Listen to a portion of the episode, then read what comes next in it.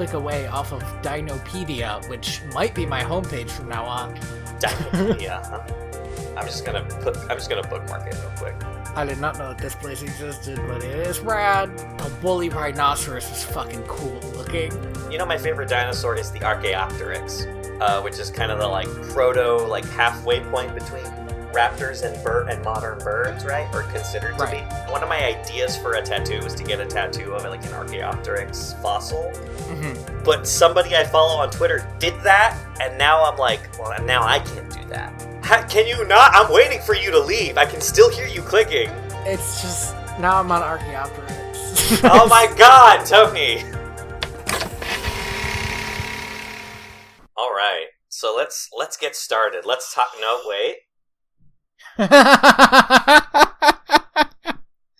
Welcome to Direct to Video.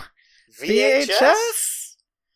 Uh, a podcast where we repair movies like fine wine. I definitely forgot to say that when I recorded the intro myself.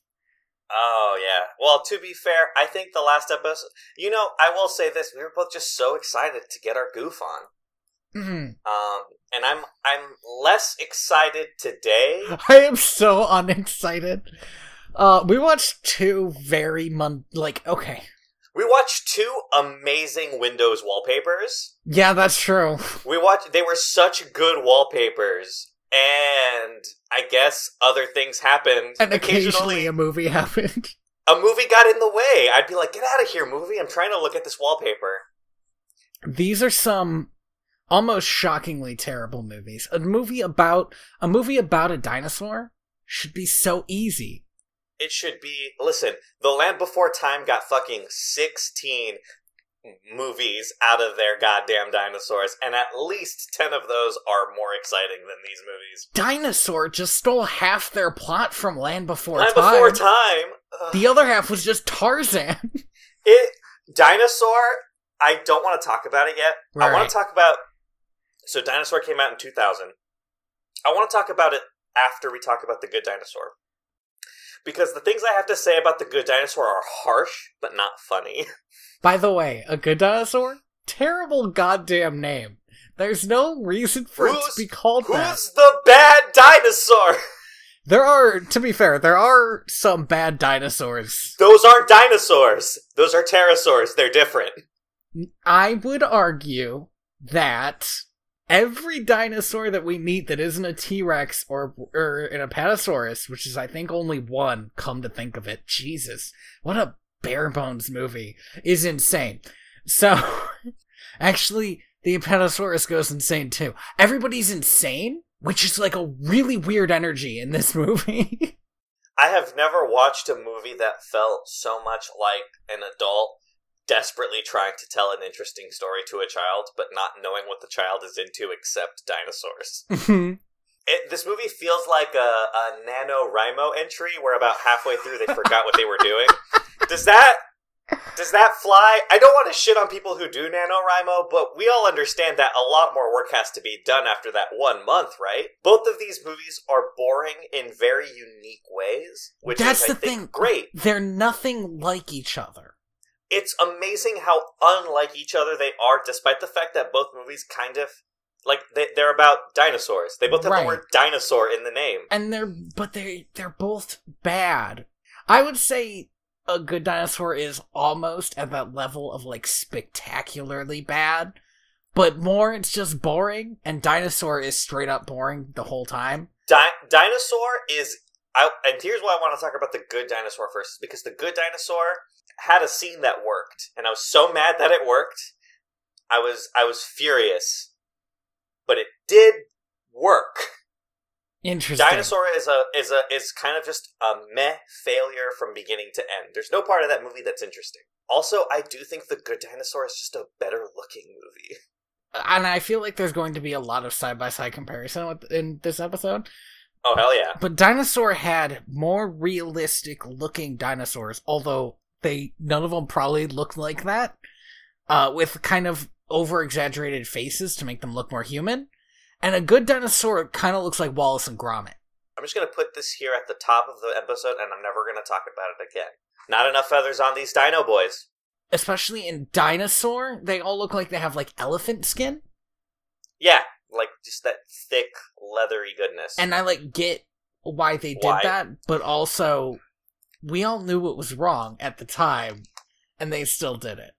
yeah, we knew what dino- we knew dinosaurs have had feathers since at least 1996. There are some fucking good looking illustrations of dinosaurs with feathers. There's this T Rex drawing that looks like a bird, but also a T Rex, and I love it. I love it so much because here's here's okay. There are a lot of people out there, mostly people who are about our age to their mid thirties, who are like, "Man, dinosaurs just don't look scary with feathers." Fuck Right. you. Have you seen an ostrich? Those things are terrifying. Yeah, Get have you, have you ever Like- gotten close to an ostrich? They're pretty. They have teeth in their mouth.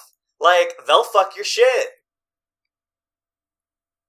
Ah, I I all right. I I want to talk about the good dinosaur first because because I have a lot of things to say about it, and I don't think a lot of them are funny. I feel like most of this movie is not fun. It's it's it's also not fun. It's it's weird. The stakes in this movie are weird. The story is weird. This, this I I will say this: there are a lot of narrative decisions that this movie made that are infuriatingly baffling. Let's and and here's the thing, Tony is I want to talk about them in this order, but I will give you free permission if you think it makes sense to in editing just flip it. Yeah, I'm not gonna do that. That sounds like much work. Sounds like a lot. I was gonna say we'd have to. Uh, let's talk about the good dinosaur. yes. Way back in the in, in the year 2009, Bob Peterson and Peter Sohn uh, put together an idea of having a a dinosaur. Uh, literally, the project was called an untitled Pixar movie about dinosaurs. Strong start. They and and basically their their their thesis was like, let's make a movie where a dinosaur is the main character, guys. Like, what if we did that today? And it's like, yeah, cool. Disney hasn't done that since 2000. so they they settled on the name of the movie, The Good Dinosaur, pretty early on in development, around 2012. So this is about halfway into production, but at the beginning of like primary animation work. hmm But by the summer of 2013, story problems had come up. Peterson and Walker had to be removed. Uh, they just they they just seem to continuously have problems with the story's third act. I would have said they had problems with the first and second act as well, but okay. Pixar has kind of a formula. If you if you really want to know how kind of Pixar approaches all of their films, because Pixar goes through directors in movie in large projects, uh, usually fairly quickly, and the final director is kind of usually the just the one that is there when the project is finished. But but usually the movie has different directors, like at inception, at the beginning of animation stage, and then occasionally, you know, directors will be added on and taken out as they need it. It's all detailed in uh, in the movie in the book, uh, The Art of Creativity. I think that Ed Catmull wrote. Fantastic read, super interesting. Highly recommend it. The, so so one of the things that they do is if the if the directors are just too engrossed in the production of the film, is that they'll just take them out and put in somebody fresh who who has had no attachment to the project at all to look at it with completely fresh eyes. Uh, usually, it has to be somebody who with a lot of somebody who's had a lot of experience. So a lot of times, newer directors who are kind of green will be taken off projects that they accepted. It's one of those things. It's like it sucks as a creator to hear that, Yeah, that where you start something you never get to finish it. but I guess as like as a company that has to at the end of the day put out a product, it makes sense to if you have talent and your one some of your talent is tired and you have fresh talent waiting in the in the dugout, just switch them out. It wasn't until basically August of 2014 that John Lithgow, who was put in charge of the project, just completely dismantled the film Mhm. and restarted from the ground up. Or sorry, John Lithgow revealed that his role had to be re-recorded because the film was completely scrapped and restarted from the ground up. Most of the cast had kind of been moved out, and a new cast had moved in, and the whole movie had kind of been changed, but the title was retained. Uh, at this point, kind of the, the, the scope of the film was, I think, shrunk a little bit and had the focus put on a much younger character as opposed to a, a an adult comedic character. I think the role was originally envisioned to be played by uh, Bill Hader. No, yes, yes. Uh, Bill Hader, I think, was envisioned as being the lead, or Neil Patrick Harris. Either way, that already sounds like a very different movie. It, it was definitely thought of as more of a of a comedy. a mid-range comedy as opposed to what we ended up getting, which was a very kind of a hard movie to watch in the context of this is supposed to be for kids. Mm-hmm. This movie has the most baffling beginning uh, in any movie of all time because it's not explained. It's super weird. Like, I get it. It honestly felt almost spoon fed to me. But, like, if you didn't know, and who, I guess, who would go to a dinosaur movie without knowing that the general consensus is that a comet killed the dinosaurs? But if if you didn't if you didn't know that, then you would see this and you think, why did that happen 65 million years ago and now the movie gets to start? What happens is the comet misses, which also I felt fucking spoon fed. I didn't need that. I can accept humans and dinosaurs together without you throwing I've a comet I've seen in the there. Flintstones. I man. thought the exact same thing. I was like, if I could watch the Flintstones, I can watch this. Here's the thing, right? Is it took me a hot minute to realize that the that the premise was the asteroid that killed the dinosaurs just missed. Mm-hmm. In my head, I thought, "Oh, this is funny because after this movie, dinosaurs go extinct." And then it, it wasn't until I saw the human that I was like, "Oh, it's an alternate universe." Yeah, dope. yeah. It took me that long because of how fucking weird that beginning is. Uh, something that does happen is apparently dinosaurs evolved to look like friendly clay beasts. yeah. Uh, they stopped looking like dinosaurs and started looking like uh, like what you like a Wallace and Gromit characters. hmm That bothered me for the whole movie. I don't know about you. It- I I had just finished watching Dinosaur the same night. And Yeah, Dinosaur same. has kind of the opposite problem, which is they look almost realistic but not, Not quite, quite. and it and it really bothered me. And the fact that this that a good dinosaur never ever made any effort to look at all realistic was like kind of more okay with me. I don't know. It was that wasn't the part I disliked about the movie. There's a lot of other things. I'm just just for a movie uh, with a cartoon looking dinosaur. There are a lot of close ups of this dinosaur's feet and nails. Mm-hmm. And every time I saw it, I was like, ugh, this is weird. Why is it so detailed? Also, the kid doesn't look that cartoony. Right? He just looks like a kid. Uh, the landscapes look good though. Every time this movie panned out onto a full landscape shot, I was like, this is why Pixar's the fucking best. Yeah. Damn. It's so choice. Like, the, the person who was in charge of uh, framing these shots did an excellent job. Like, they, they really know their stuff. I just wish the writing department had the same level of expertise in the in the wheel. There are parts of this movie that are crazier than almost any any movie I've seen that was like this competently made. A lot of expert hands touched the making of this movie, except the script. Yeah. right? And so what you have is a lot of amazing work being put into. Some serious garbage. I, I, I say this a lot because it's true, right? Like you can have, and, and this movie is the best example of it I, can, I have now. It doesn't matter how good you are at making movies. If your script is bad, your movie is bad. mm-hmm. That's it. Like if the words coming out of your characters' mouths are not good words, no one's gonna like your movie. I kept on trying to connect with this character's dad because I felt like there was something there. There was a, Yes. there, there was this bit where it's like, okay, so this character, he's like the most relatable character in the movie. He's kind of interesting. He's I- trying to be I- a good dad. Almost have it, and it didn't work because nothing he ever fucking said was any good. Oh, the, mm, there's a thing he does say that they bring back, and I was like, that doesn't fly. You can't bring you. This isn't fucking Mufasa being like, "Remember who you are, Simba." This line meant something different the first time he said it. Movie.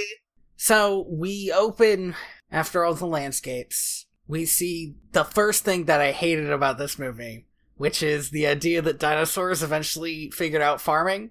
But for Yes. some reason, even though they'd been on the earth millions of years, it took them 65 million more years to figure it out. So I was annoyed by that, and was annoyed by the idea that a pod of apatosauruses could be sustained by the amount of corn they were growing.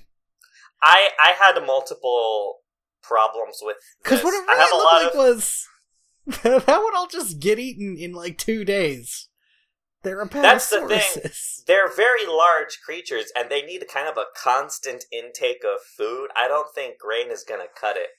Also, there there's this thing that they do to water the plants where they spit water out like elephants. Mhm. Why not just dig an, irrigate, an irrigation ditch with your big dumb head? Like, that's. No, I've had enough of irrigation ditches. I refuse to watch a movie with an irrigation ditch in it. That's a very specific anger. It's thanks to this podcast. What did I do?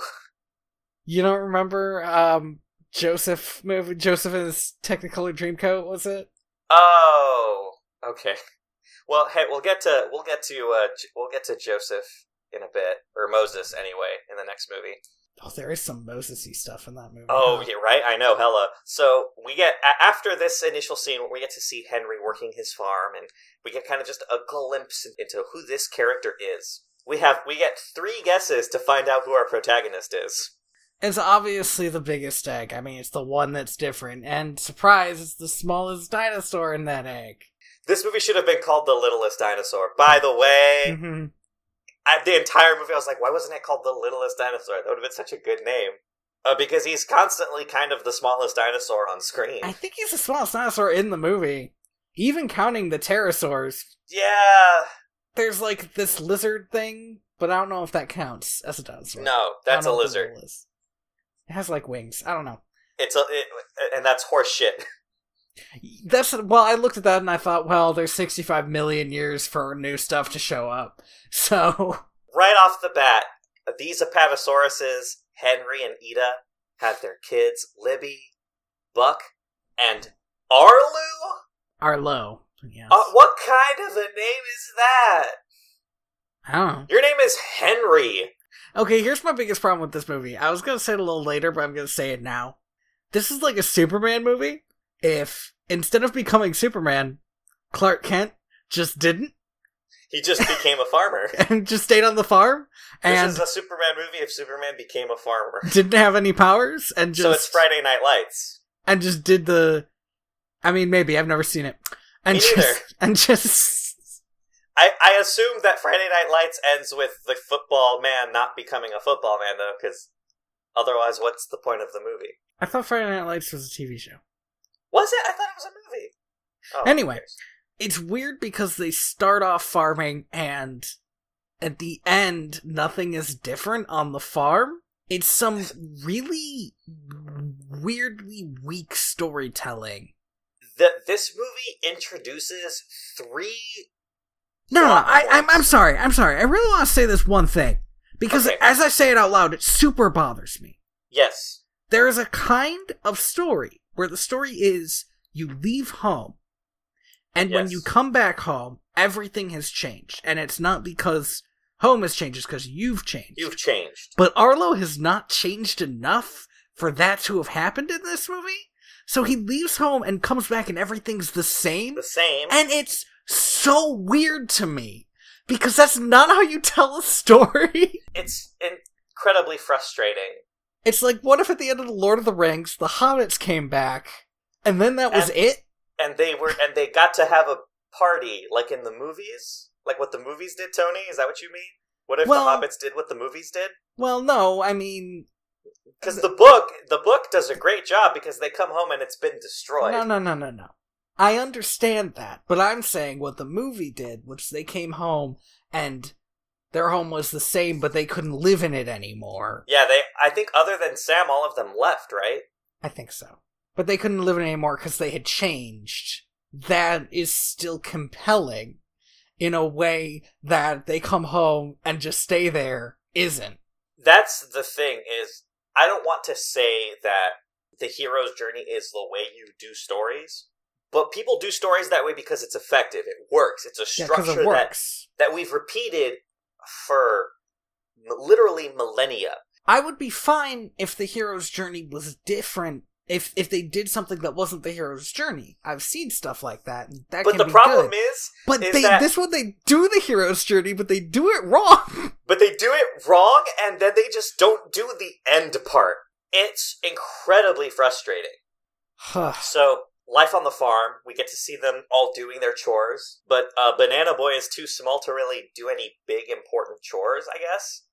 So all he does is uh, He feeds their Feed. freaky death chickens, and for for a hot minute, I thought they were gonna have humans in that pen. I was too, and I was like, "No fucking way! This does this. This is the scariest thing. that would have been the that would have been the most horrifying thing, This right? is some Planet of the Apes bullshit." Because what do they do? Do they eat the people? What's going on? But no, they're just big, angry chickens. So, because this is the first time I had ever seen this movie, when they introduced this, I didn't, ha- I didn't know that it would piss me off until the very end of the movie. Really, I was pissed off immediately. Please because talk about it. introduced this concept of earning your mark. Mhm.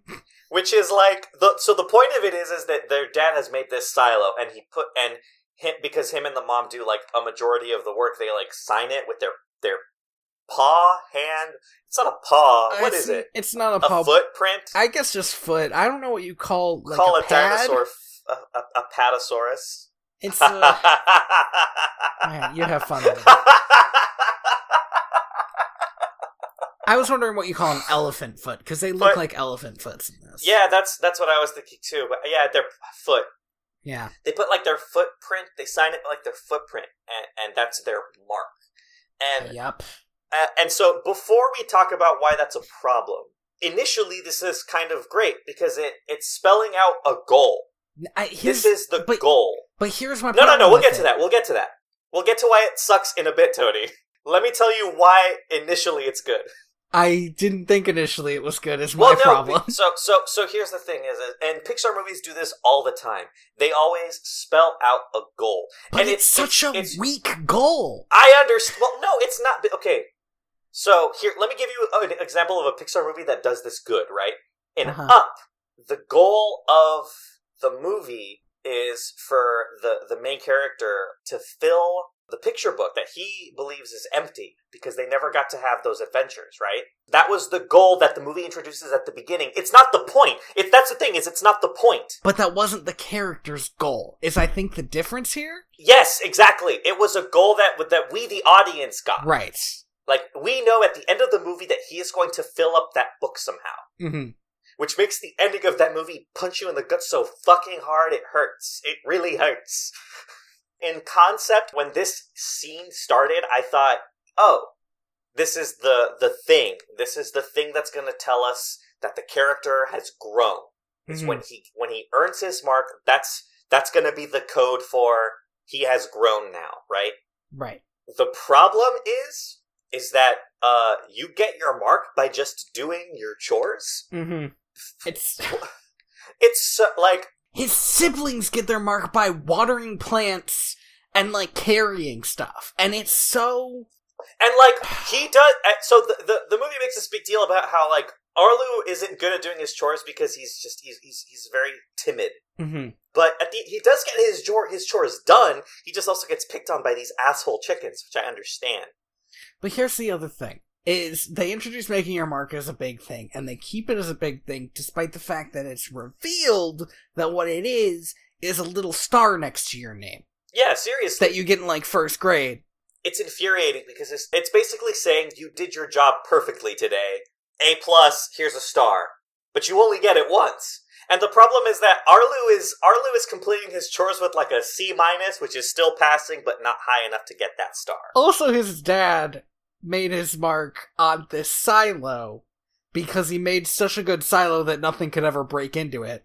And then And then something breaks into it, which really pulls apart the whole point of the mark thing at all. it, it, it just the they introduce it, and I'm like, oh, cool. Here's a classic Pixar thing that Pixar does, and then it just falls apart before the before this uh, part of the movie is even over.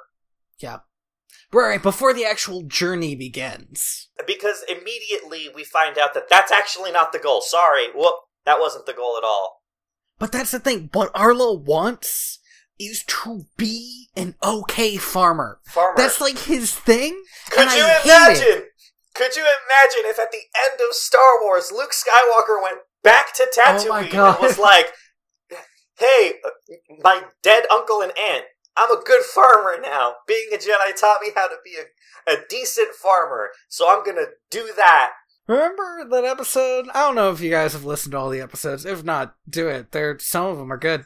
But if you have, then you might remember the episode that we did on Wizard of Oz and how the one thing that you could argue makes Wizard of Oz a bad movie is the fact that it ends with Dorothy back on the farm saying she's happy on the farm and will never leave. It's kind of an ominous thing to say, really. That's how this movie begins and You ends.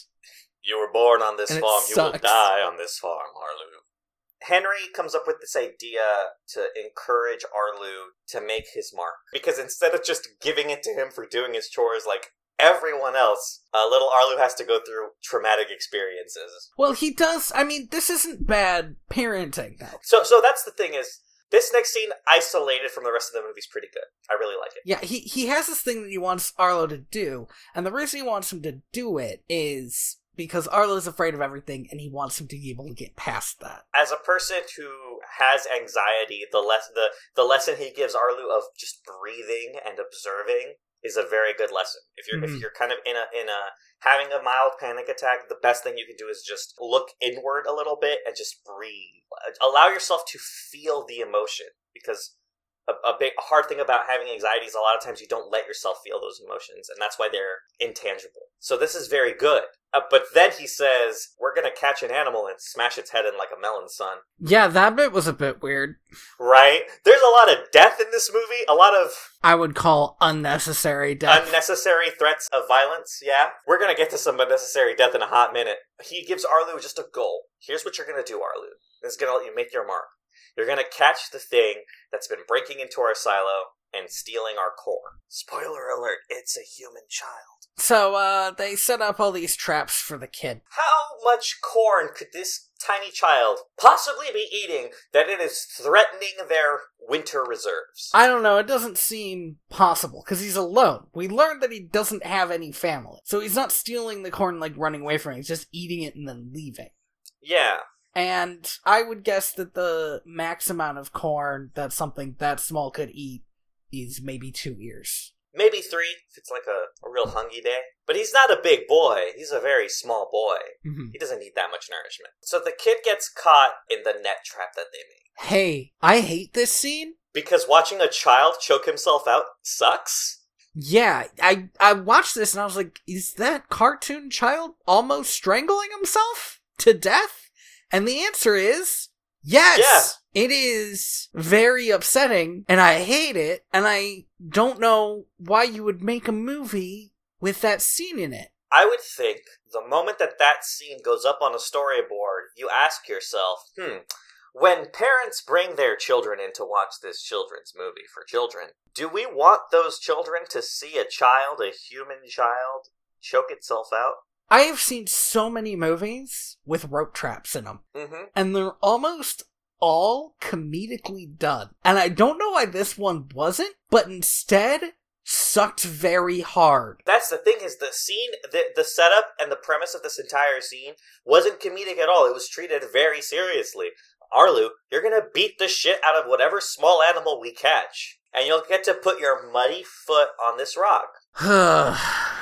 Arlo decides to let it go free because he just can't bring himself to to kill it. like he doesn't want to get close to it is why he, he refuses to kill it, not because But he also does feel bad that it's killing itself because he stops it from doing that. Like he could have just let the kid choke out and die and he would have done his job.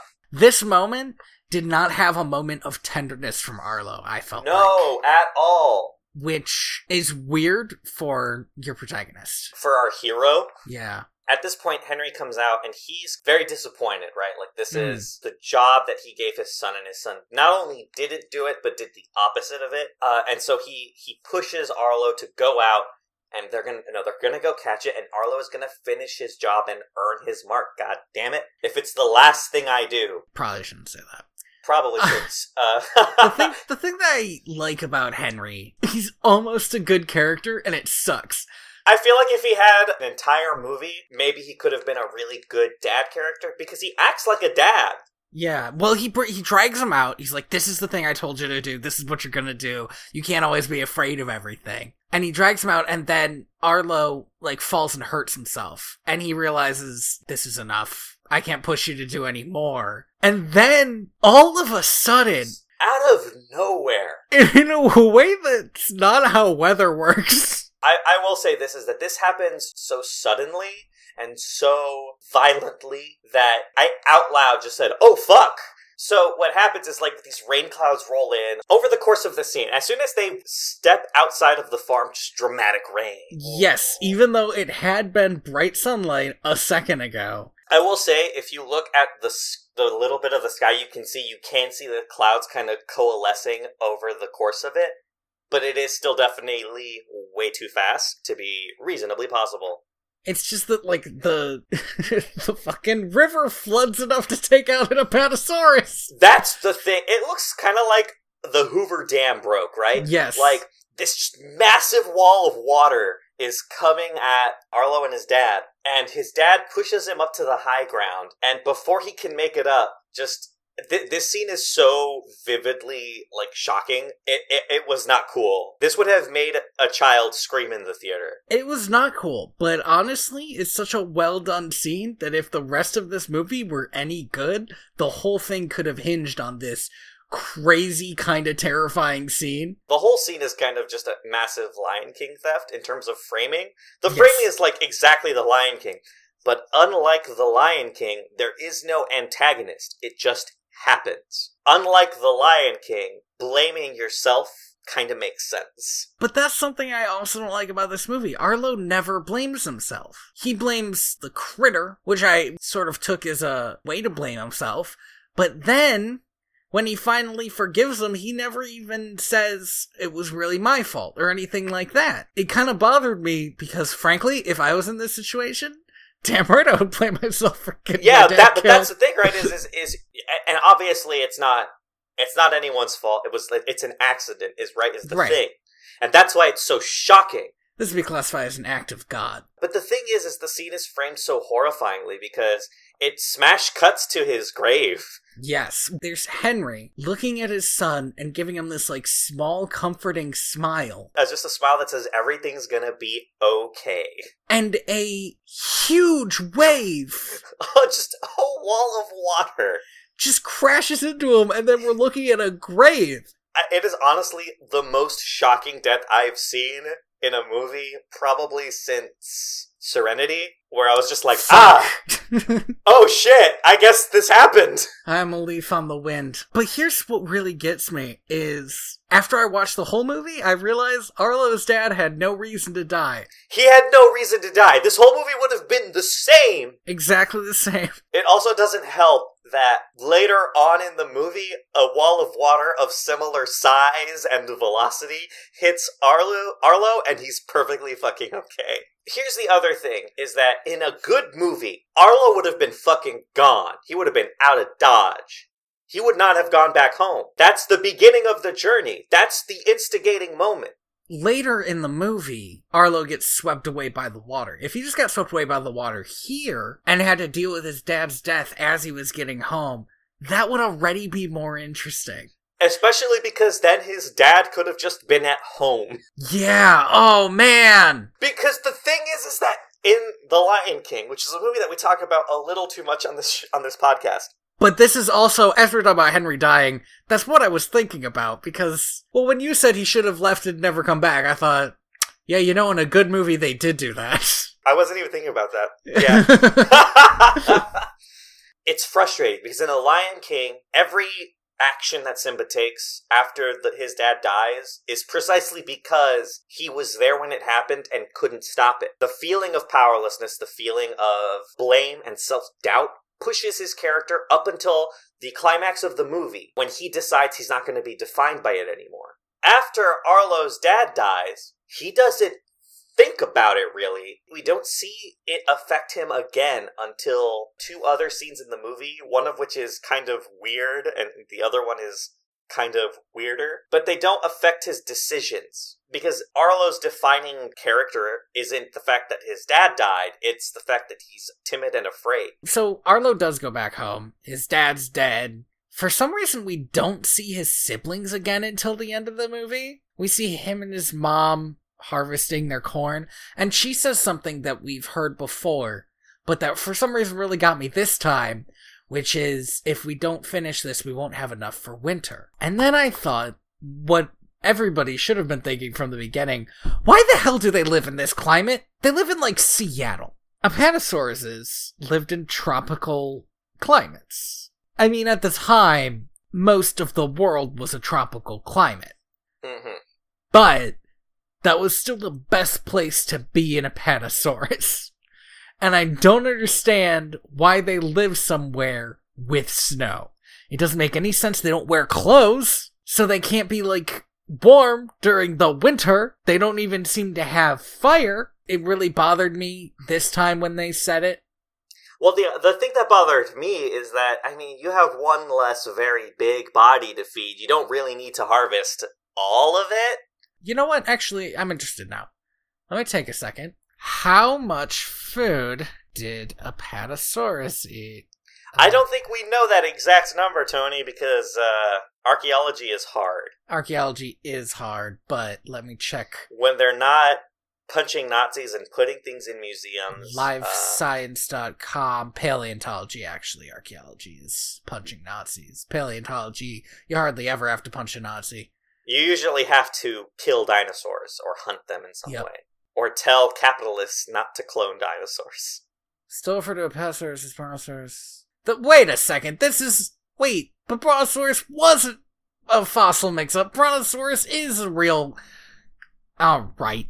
Yeah, hey, it's it's a controversial topic to this day, but yes, they, they have conceded that they're separate now. Yes. This fucking article from 2016 claims that they're not.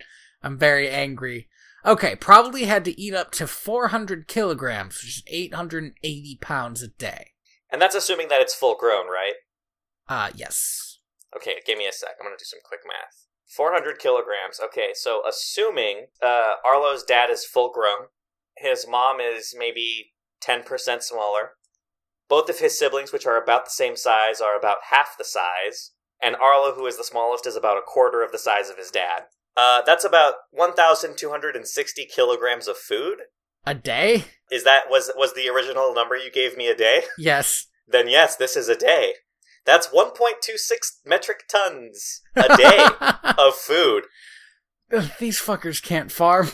Uh, give me a sec. Div- divided by mass of corn. No, not popcorn. They might pop it. You don't know. No, they don't have fire. Yeah, they don't have fire. 14,824 corn. They A day. They do not have that much corn.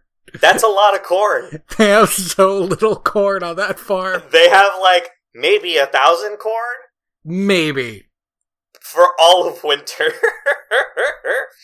hey, but I get it. It's cool. It's a fucking cartoon. But I hate it. I hate I hate that these Apatosauruses are farmers. Right? It doesn't make any goddamn sense. Why wasn't it any other dinosaur?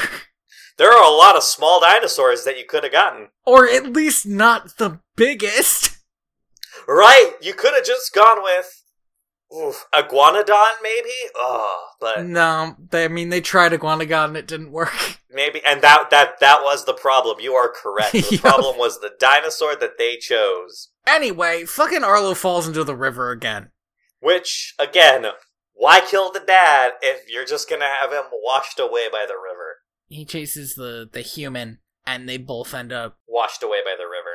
I do want to point out that again, I knew nothing about this movie. I before watching it, I usually do my research after watching the movie, right? Mhm. Um, especially if I haven't seen it before. I really wanted a, a John, a big fat T Rex voiced by John Goodman, and we do not get that in this movie. But we do come really close. We do come really close. We Actually, came- the one the one thing I like about this movie is the the T Rex cowboys. I think they're fucking great. Pixar's water, by the way, super good looking. Thanks to Finding Nemo. yeah, I was gonna say they sort of did two movies where all they did was water, So they better have that shit down. so they got it down. I should have killed you is a weird line for your hero to yell at a human boy. Yeah, at a little baby. And we hear it twice. So Arlo has to fast travel to the top of the mountain he gets up, he uh, ends up next to so that he can unlock the map. Uh-huh. And, and we get a beautiful vista of where we're going to have to go to get home. You know, I was gonna make a joke about him jumping off after he after, after he does unlock the map, and then I realized that happens like fifteen times in this movie. Arlo falls off of shit so goddamn much in this movie. He's probably the Disney hero who has taken the biggest beating. It is crazy. And here's the crazier part. I don't know if you noticed this. Over the course of the movie, he gets battle damage and it stays. I did not notice this. After he gets washed away by the river, uh, the movie kind of focus in on, focuses in on his knees, and you can see that his knees are kind of bruised. They stay that way for the rest of the movie. Every time he falls or gets injured in some way, he, that's like a just a new injury that's on his body for the rest of the movie. It's crazy that we have to watch this boy, this fucking child, get hurt.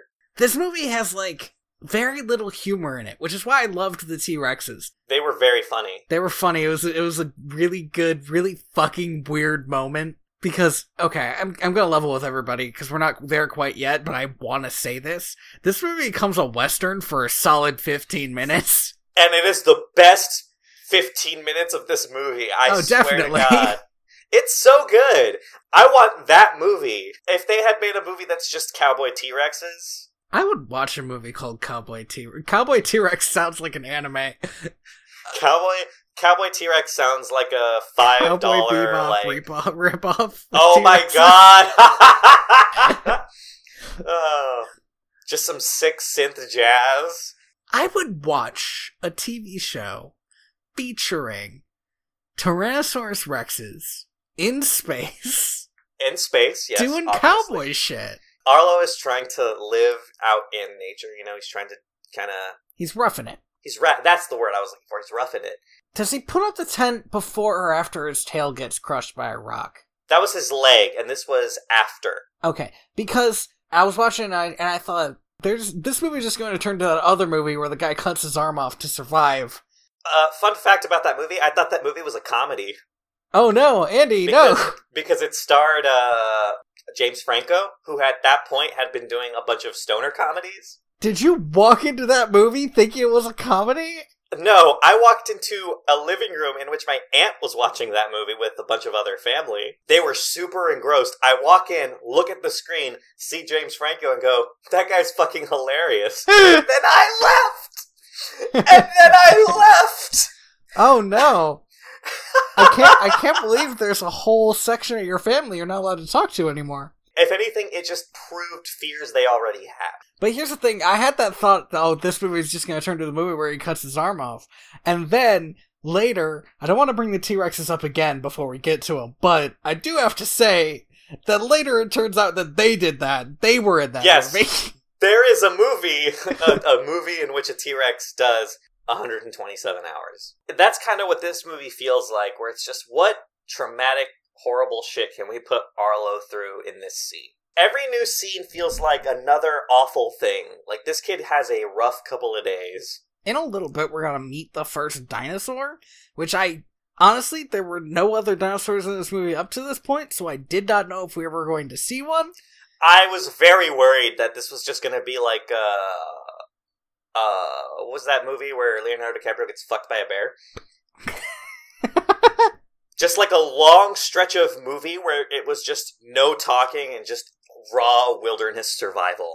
there is a little bit of that like more than makes sense for a kids movie yeah so um arlo tries to live off the land But he doesn't know how. the kid starts bringing him food and he doesn't get what he's doing at first because he's he's doing that cat thing where a cat brings you a dead mouse He he brings him a dead lizard, and and Arlo's like, gross. Yeah He bites the head off of a bug, Yep. which I was like, what the fuck?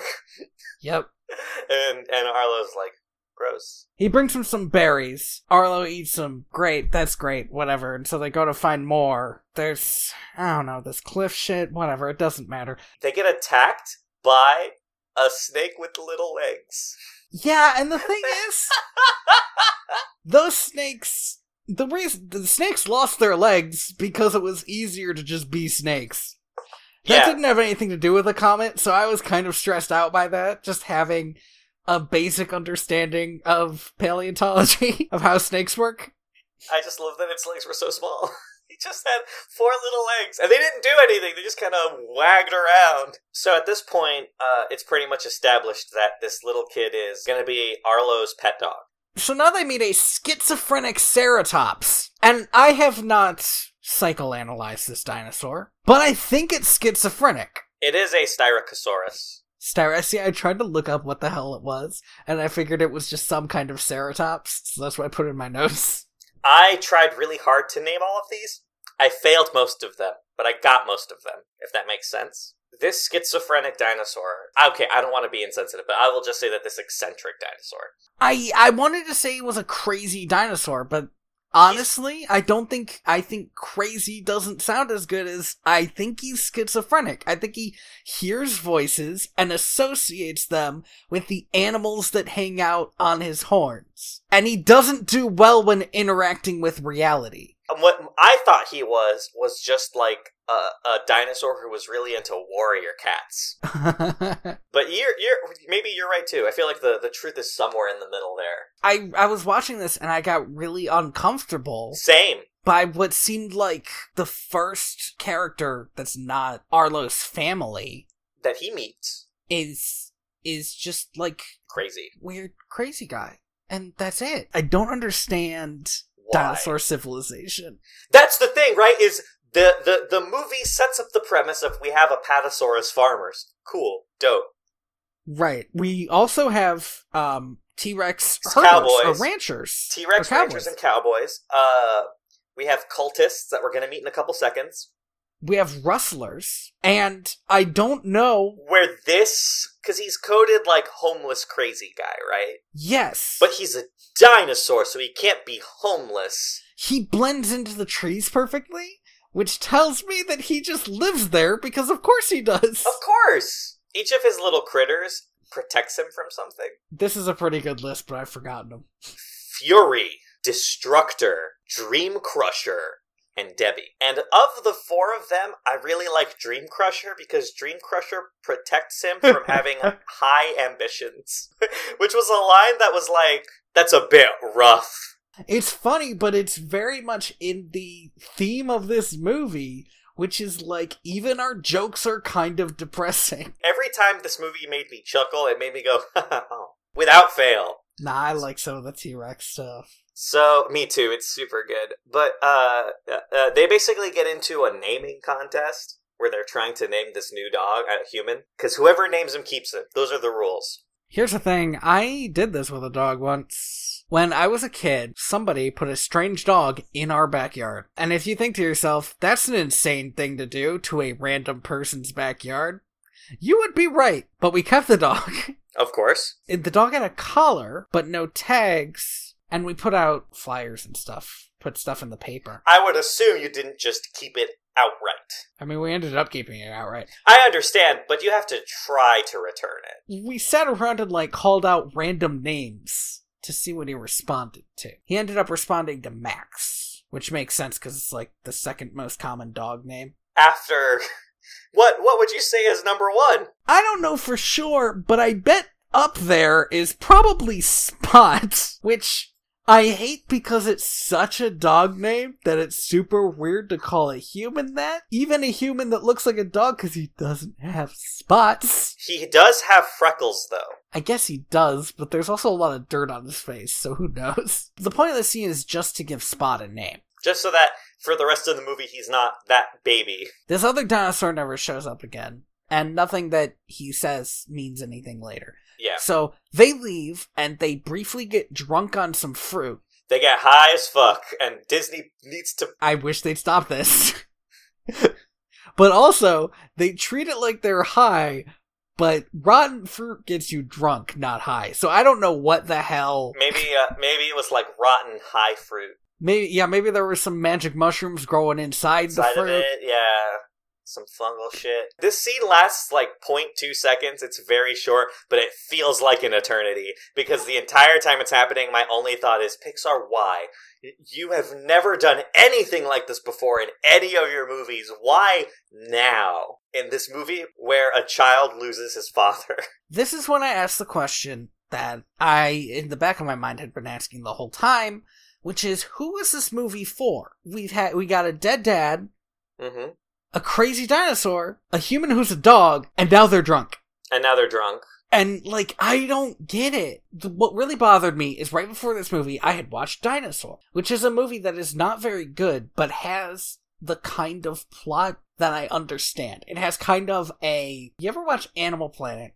Yeah. when they take a, a film from actual shit happening in nature and they give characteristics to the creatures. Yeah. That's what Dinosaur felt like to me, just not very well done. And I thought, Yeah. okay, that's what this is.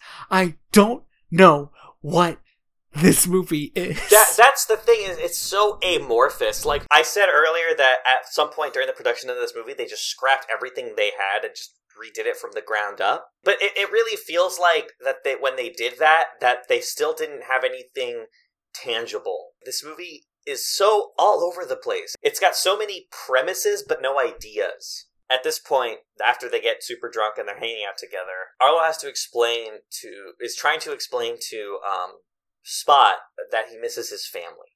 He's like, "Hey, Spot, let me let me tell you what family is. Family means Ohana. Wait, Mhm. no. I hate this scene because Spot is a dog. I know Spot he's a, a human, but he's a but dog. he's a dog. And they could have had a scene where Spot seemed to basically understand and tried to comfort Arlo. But instead, they had Spot completely understand and tell him that his family is dead. Was also dead. which n- not only was a bad scene, but made me ask questions like, is there human civilization? And my understanding is no, because I actually don't think Spot's a human. I think he's a Neanderthal or or something that's about to be a Neanderthal, No, dude, these thing these guys are straight up cavemen. They are humans. but they don't stand upright except No, but they sometimes do. kind but of. they do. They but they do is the thing is they do. Cuz they do. Anyway, this movie's bad. This, uh, here, let me bring up something that bothered me for the whole movie. That's kind of a small thing, Yeah. which is that every human walks on the flats of their hands. All of those humans have carpal tunnel.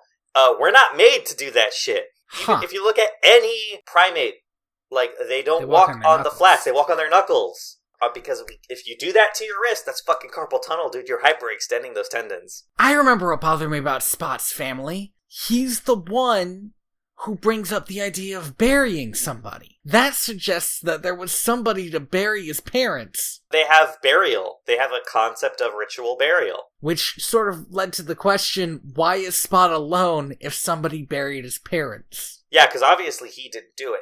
I also, I don't know about you, but I never got over the whole making the human just a dog thing for the whole movie. It's super weird. Do you know what really bothered me about the human just a dog thing? And this is jumping ahead, but what the fuck, I don't care. Eventually, Spot needs to go back with the other humans. Which doesn't make any goddamn sense because he's a dog.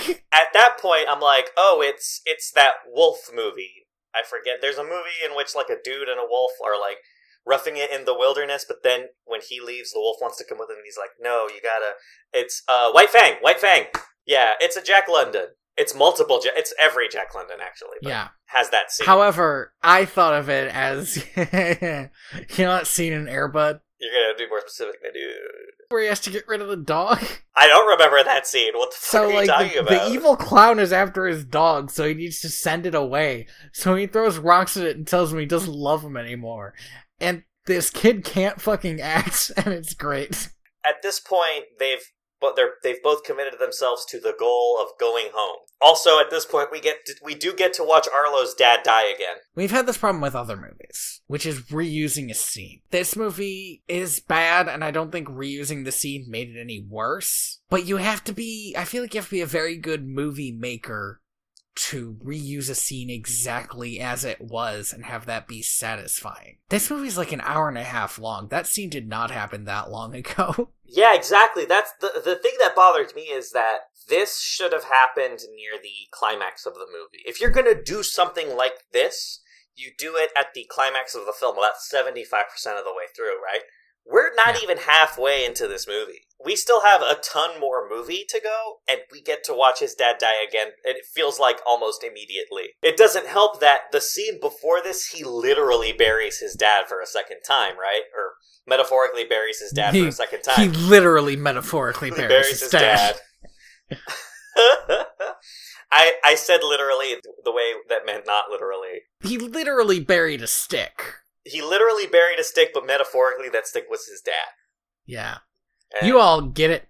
Hey, hey, hey, hey, hey, hey, hey. I'm sorry, this just occurred to me. Did they bury his dad? they did. There's a there's Or or did they make a grave for a body that is washed up somewhere cuz there's no fucking way they got that back? I there is burial mound, but I I have to assume yeah that or maybe maybe the water hit him and he just fucking like died instantly and then he just stayed there. He's a pretty big dinosaur. How but how do you bury, how do you dig a hole that big? I can't believe I They didn't think of this before. They don't fucking That's bury insane. him standing up, dude. like I think an apatosaurus lying down is still pretty it's still a big. pretty. You could fold him up a little bit, maybe. Oh my god, this is this is the worst burial. I hate this. I will say, if they did bury him standing up, the neck and head could just be the the gravestone. yeah, it doesn't make any goddamn sense, dude. Yeah. But let me. But let me. So, um, this is gonna make this next sentence sound crazy. This movie does a really good job of perfectly capturing cinematically what it feels like to have post traumatic anxiety. But then it does jack shit with it. And it is absolutely infuriating because, again, Arlo never does anything proactive because of his dad dying. It's always redactive because him remembering that his dad died makes him run away from his goal over and over again. If Arlo didn't have the fear thing in the beginning, but then Got fear. yeah, had the fear now because of because every time he sees this water, he has he has this flashback of his dad dying. That would be pretty intense. So Storm blows in. This is Mhm. part of the reason why he sees this vision of his dad. He ends up holed up during the storm behind a rock and some trees, and some very personable pterosaurs show up. And for a hot minute, you're like, man, are these guys hippies or cultists? I'm not gonna lie, I really like this crazy dinosaur, but it gets a little intense for a kid's movie. when they were like, "Oh, we're following the storm," I thought that okay, I kind of get that. Like, I I get that there would be like thrill seeker pterosaurs, Right? And then they they eat that like raccoon thing, and I thought that's a little dark, but also it, it's kind of nice to have a. uh This is my problem with dinosaur, where anything that ate meat was automatically the bad guy. Yeah, it's nice to have. We have multiple meat eaters in this movie that aren't automatically the bad guy. It's great. Right, and I, and I thought, well, it's kind of you know circle of life, it has to happen.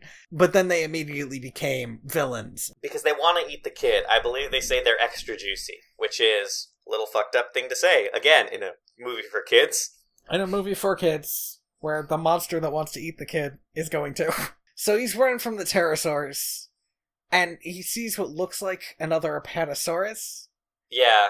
but it's not. It's these two T Rexes, and I was so psyched. You could tell from their character design these aren't going to be bad guy T Rexes. Yep. They like automatically have smiles all the time. And they're also just designed in a very friendly way. Yes, I actually love the way they run. I think it's probably a lot like how a T Rex actually ran, and it's so cool to watch. Hey, listen, man. I'm gonna tell you something. All right. You know the way mm-hmm. that they're running. You know how you know when a kid has a stick horse and they're trying to run like they're riding a real horse. Tony, Tony, that's how they're running, Tony. Yeah. Uh, they're They- doing like a gallop. They even have their their little. They even have a one claw up as if it's holding reins. Oh, I'm not taking it back. I still love how no, it, it still definitely looks cool. I didn't key into that's what that run animation was until about the third time I saw it, where I was like, uh, where I was like, oh, that's a pretty good joke, actually. The Tyrannosaurs chase away the Pterosaurs. pterosaurs. Thank you. And they almost ate them, which is too bad because they could have eaten them and I would have been fine with it. Here's the thing about dinosaurs I don't hold them to the same laws that I hold humans. Yeah, it's because they're dinosaurs. If they ate those guys who were trying to attack a, a couple kids, fine. Yeah, man, do it. Go for it. But they didn't. At this point, we meet their dad, uh, Southern Sam Elliott Tyrannosaurus, which is so good. Not John Goodman, but it's such a good choice. I love Sam Elliott because anytime anybody needs a cowboy, they always get Sam Elliott at some point in the movie. If cowboys are involved, you're gonna find a Sam Elliott somewhere in there. It's like his job. I mentioned this before, but at this point, for about 20 minutes, this movie does become a Western. And it's so good. It's very good. It's the best part of the movie. The other parts of the movie are trash. It is a goddamn shame when we leave that part of the movie. There is a movie in which Arlo doesn't go home. He stays with these tyrannosaurs and just becomes a cowboy dinosaur. Yep. And that movie is called The Cowboy Dinosaur, and it's a better movie. Also, T Rex is herding buffalo or longhorn cows or whatever these are. They're definitely like a kind of proto cows. Yeah, certainly makes a lot more sense than Apatosaurus is growing corn. Especially because it's enough cows, and they're big enough that I think, yeah, one of those could feed all three of them for maybe a week.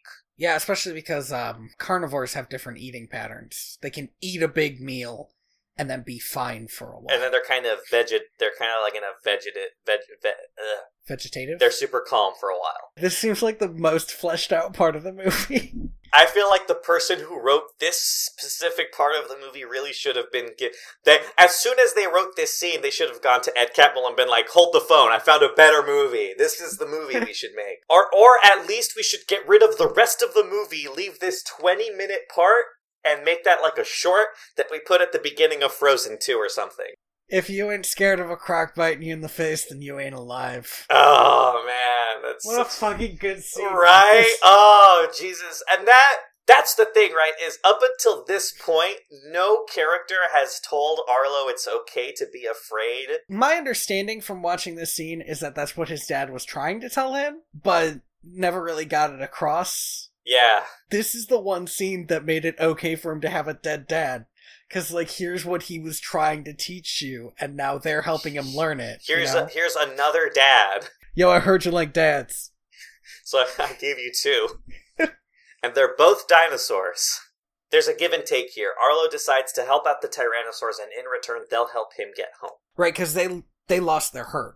they uh, and and he lost the river. So using Spot's amazing dog skill of sniffing out prey. Here's the thing: is humans don't have very good senses of smell, and T Rexes probably did, but whatever, fine. Maybe they all lost their sense of smell from their crazy, wacky adventures. Maybe they did.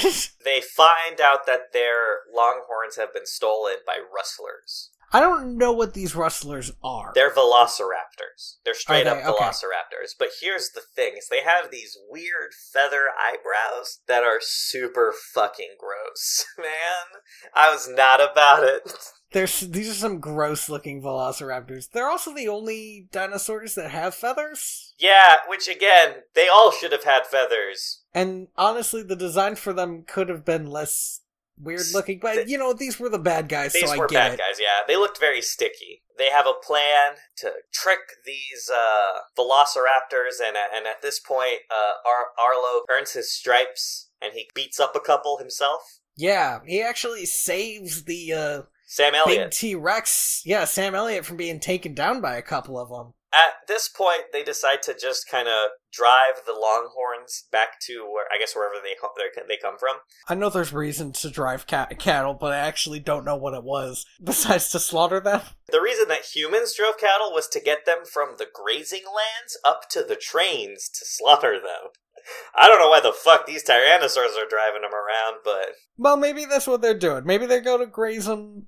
They're great. They're taking them from the grazing lands to somewhere to slaughter them. I there's a lot about this dinosaur civilization that I just I it, it, I want answers to. I want. Is there a city? Yes, is there is there a metropolis? If there are dinosaur farmers Is there a dinosaur tax man?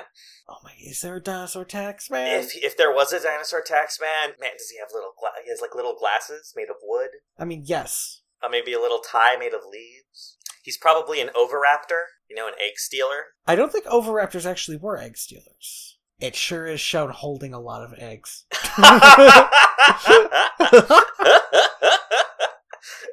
I should say they've been portrayed in multiple movies as stealing and eating eggs. As its name suggests, Oviraptor was originally presumed to have eaten eggs. But That I don't see a but here, but I believe if I'm if I'm remembering something I read a long time ago, right? There is a famous fossil of an oviraptor with eggs, and they're like, look at this oviraptor. It was gonna eat these eggs and then it got fossilized. And then somebody else came along and said, This is a mom oviraptor trying to protect its eggs. from the thing that fossilized it. Which, when you think about it, makes a lot more sense because I'm about to get fossilized, I'm not having some fucking pasta. So, yes, they don't actually know how what it fed on because for a long time they just said it was eggs. And now there's something that says it's not eggs, but.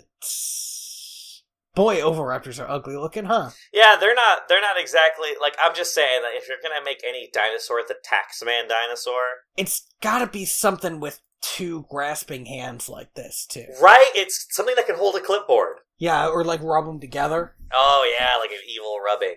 Where were we? Ah, we got. Dis- I got distracted by Oviraptors. Um, yeah, I think he was about to break off from the T Rexes. That's right. That's right. Uh, he leaves the good movie, goes back and goes back to the good dinosaur. We get like kind of like another montage of Spot and Arlo kind of making their way through the through the mountainside. Yeah, they're climbing. They're kind of climbing up that three peak mountain that that does have a name. Clawtooth Mountain. Clawtooth Mountain. Thank you. It's kind of a nice little scene. I like the. I, I like them throwing Spot up in the air. Into the Spot getting clouds. a glimpse of the mountain. Yeah, it's good. Very if cute. this if this was a good movie, that could have been a good scene in it. You know what it reminded me of? It reminded me a lot of Brother Bear. Yeah, that's fair. That actually, I think, is a movie that has the same problems as this one. I think this movie meanders a bit more, Mm-hmm. and uh, but also this movie's definitely a lot prettier. This movie's fucking gorgeous. At this point, while they're howling and just kind of having fun, we hear another howl in the distance, and in the distance we see another human, a man with a long beard, howling back at them. Spot looks like he's kind of itching to leave Arlo and go with this human being, and Arlo's like, "Nah." Yeah, that it was it was like a weird scene because I wasn't sure what was going to you, you know, it's clear that that he's supposed to be with his own people. Yes, Except again, he's just a dog. He's a dog. So that was so weird that that's like part of it. The problem is, is that if dogs were this intelligent, having them as a pet is fucked up. Arlo went from having a plucky little companion to stealing a baby. right. Once you say, no, you- well, you can't go with the other humans, that that's stealing a baby That's stealing a baby. Now you're the oviraptor. Because Spot would howl occasionally. He's been looking for other people. And it's clear that at this point we're supposed to go. Oh, he, Arlo just doesn't want to be alone. They're almost at the end of their journey, and he's and and and like he considers this little child, human child, like family now. But what I think is Arlo just stole a baby, and that's the problem with trying to make people dogs. Is that at the end of the day, they're people. Arlo has not done a lot of things that are traditionally heroic in this movie. The problem is, is that anytime Arlo could conceivably do anything heroic, he's overtaken by fear. And anytime Arlo tries to do something that's obviously bad, he just does it. Yeah, so they leave this old guy, and I guess he fucking dies or something. No, he follows the shit out of them because he comes back at the end of the movie. Is that the same old guy? Yeah, it's the same Okay, old guy. fair. It it took me a hot minute, but I I did kind of go back because I wanted to see if they're the same old guy. It's it was hard to tell, but they're the same. He kidnapped this kid, and they're heading to this another fucking storm. Storms happen in this movie at like the speed of a car crash. I sort of wish other shit would happen. I mean, the pterosaurs show up again, but they show up because of the storm. Yeah, because they follow the storm. Yeah, and I kind of wish like other bad stuff occasionally happened instead of the same bad stuff, which is a storm, a river flooding, or falling off of something. God, Arlo falls off of a lot of shit. He's about to fall off one last thing. No, wait, that's not true. I I just remembered another thing he falls off of later. The Los Tres Crazy Boys are back. they start attacking, they grab Spot, and they knock Arlo off a cliff, and he ends up again getting like choked. And I'm sick of it. Honestly, it's like less bad because he's a dinosaur and not a human baby. But it's more bad because he has such a long neck to choke. But it's like, I don't need to see people getting garroted all the time in my movie. It is a lot. In and my kids' movies. in my kids' children. movies. So he gets a second concussion, and then we get some real Star Wars shit, man. Yeah, he starts like hyper hallucinating. And is there something in the water or something? Because there are so few sane dinosaurs in this movie. There are the sanest dinosaur, uh, like ate off its own tail, right? Like that's where we are in this movie. Uh, He hallucinates his dad, like, like helping him out and walking him home, and he's like, "No, wait, Dad, I have to go and save this." This kid, uh, he says that he loves Spot, and that is such a strong word. Love is such a strong word. Uh, and I and, and as soon as he said it, I was like, maybe acquaintance.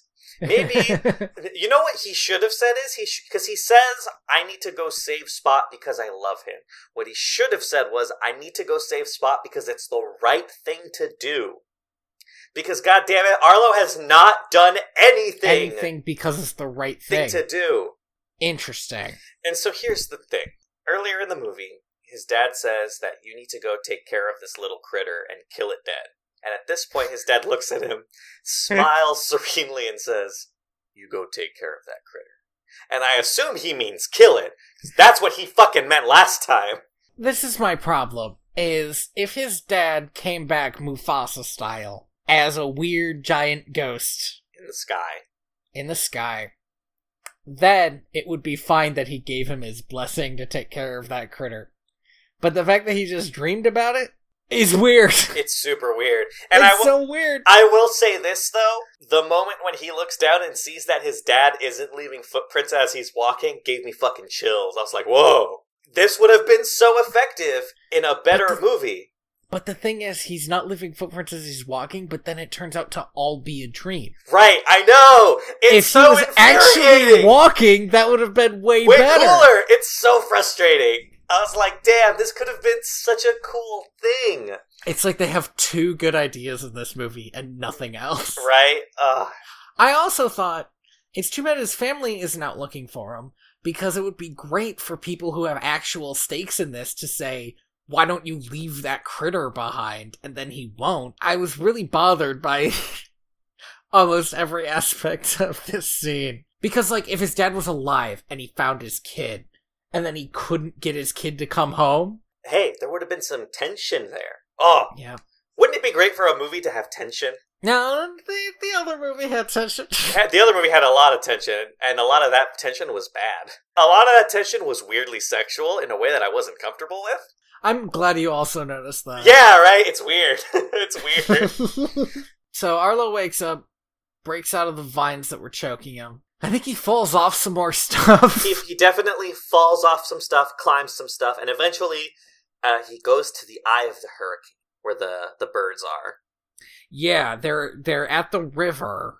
There's like a dead tree that Spot is hiding in. That they are harassing the shit out of a out of again a human baby. They're trying very hard to eat this human baby, but also having fun with it. hmm Because you gotta love what you do. You gotta play with your food. I know they say don't, but you gotta play with your food. So Arlo knocks one into the water. Ar- Ar- Ar- Arlo knocks all of them into the water, and I assume all four of them die by his hand. well, one of them gets like part of his wing bit, bit off by Spot, which is like so fucking savage. It's so raw. I was like, holy shit. And then he tries to fly away and he can't, and he like spins in a circle and lands in the water. No, no, no. He tries to fly away, and then Arlo grabs a stick, throws it, That's right. hits him on the head, and knocks him into the water. Arlo murdered four pterosaurs. That's fine. But here's here's what bothered me about He's got the bloodlust. I couldn't make that throw, and I don't believe he could. I hey, I couldn't make that throw, and I have opposable thumbs. Like my dude was just twisting his neck a little bit. Also, Usually, in a movie, in a good movie, they would have a scene where he's like, "Oh, I'm just not good at throwing these sticks," and then his dad's like, "Son, this is how you throw a stick." And then it comes back later in the movie, Or or it could be like a game that he and his siblings play or something. Where right? At sticks. no point in this movie has Arlo ever been competent at anything except rust, except uh, wrangling longhorns, and now he's just a ninja murderer. Yeah, there's. it's wild. Do you know what it makes me think of? Uh, this is a weird poll because I've never seen this movie. But every year I listen to Till Death Do Us Blart. And every year they talk about how in the first half of the movie, Paul Blart is a fucking idiot. And in the second half of the movie, he's a he gets like fucking action hero. And at no point he gets yeah he Jason Bourne man and at no point is there a moment when he learns how to be an action hero. yeah And for so for some reason he's just suddenly very good at being an action hero. Mhm. Uh and that's what this made me think of. yeah it definitely uh kind of just happens out of nowhere and and again I do have to beg the question again like why did his dad have to die like at no point in the movie does it matter that his dad died There's really no reason. It would have been the same movie if Arlo had been the one who got washed away. In fact, it would have been such the same movie that I wonder if at some point somebody said, shouldn't the dad die? weren't we supposed to kill the dad though and it's so frustrating because that is such a vivid death it's such a raw shocking death that you remember it for the whole movie so you're constantly wondering when it's going to matter. And it doesn't. Because at this point arlo has killed all the pterosaurs but spot is now being swept into the river and arlo like football leaps as a giant wall of water exactly like the one that killed his dad is washing towards spot. And Yep. this time he's gonna save spot like he failed to save his dad i guess but the thing is is he gets hit by this wall of water and he's fine. And also he doesn't save spot because he still has to do that. This whole scene, he's suddenly like way cooler and way better than he has any right to be. and and the and the thing is is the the moment he becomes cool isn't when he tells his ghost dad to fuck off. It's when he says it's time for me to find out who I am meant to be, which is a line I think that Sam Elliott Tyrannosaur tells him that once you get past your fear, that's how you that's when you find out what you what you're made of. That's the line. What you're made of. So it's not even his dad. It's Sam Elliott, surrogate dad. I, it's so frustrating. So uh, let me guess. They're about to fall over a huge waterfall. Sharp rocks at the bottom. Yeah, looks likely.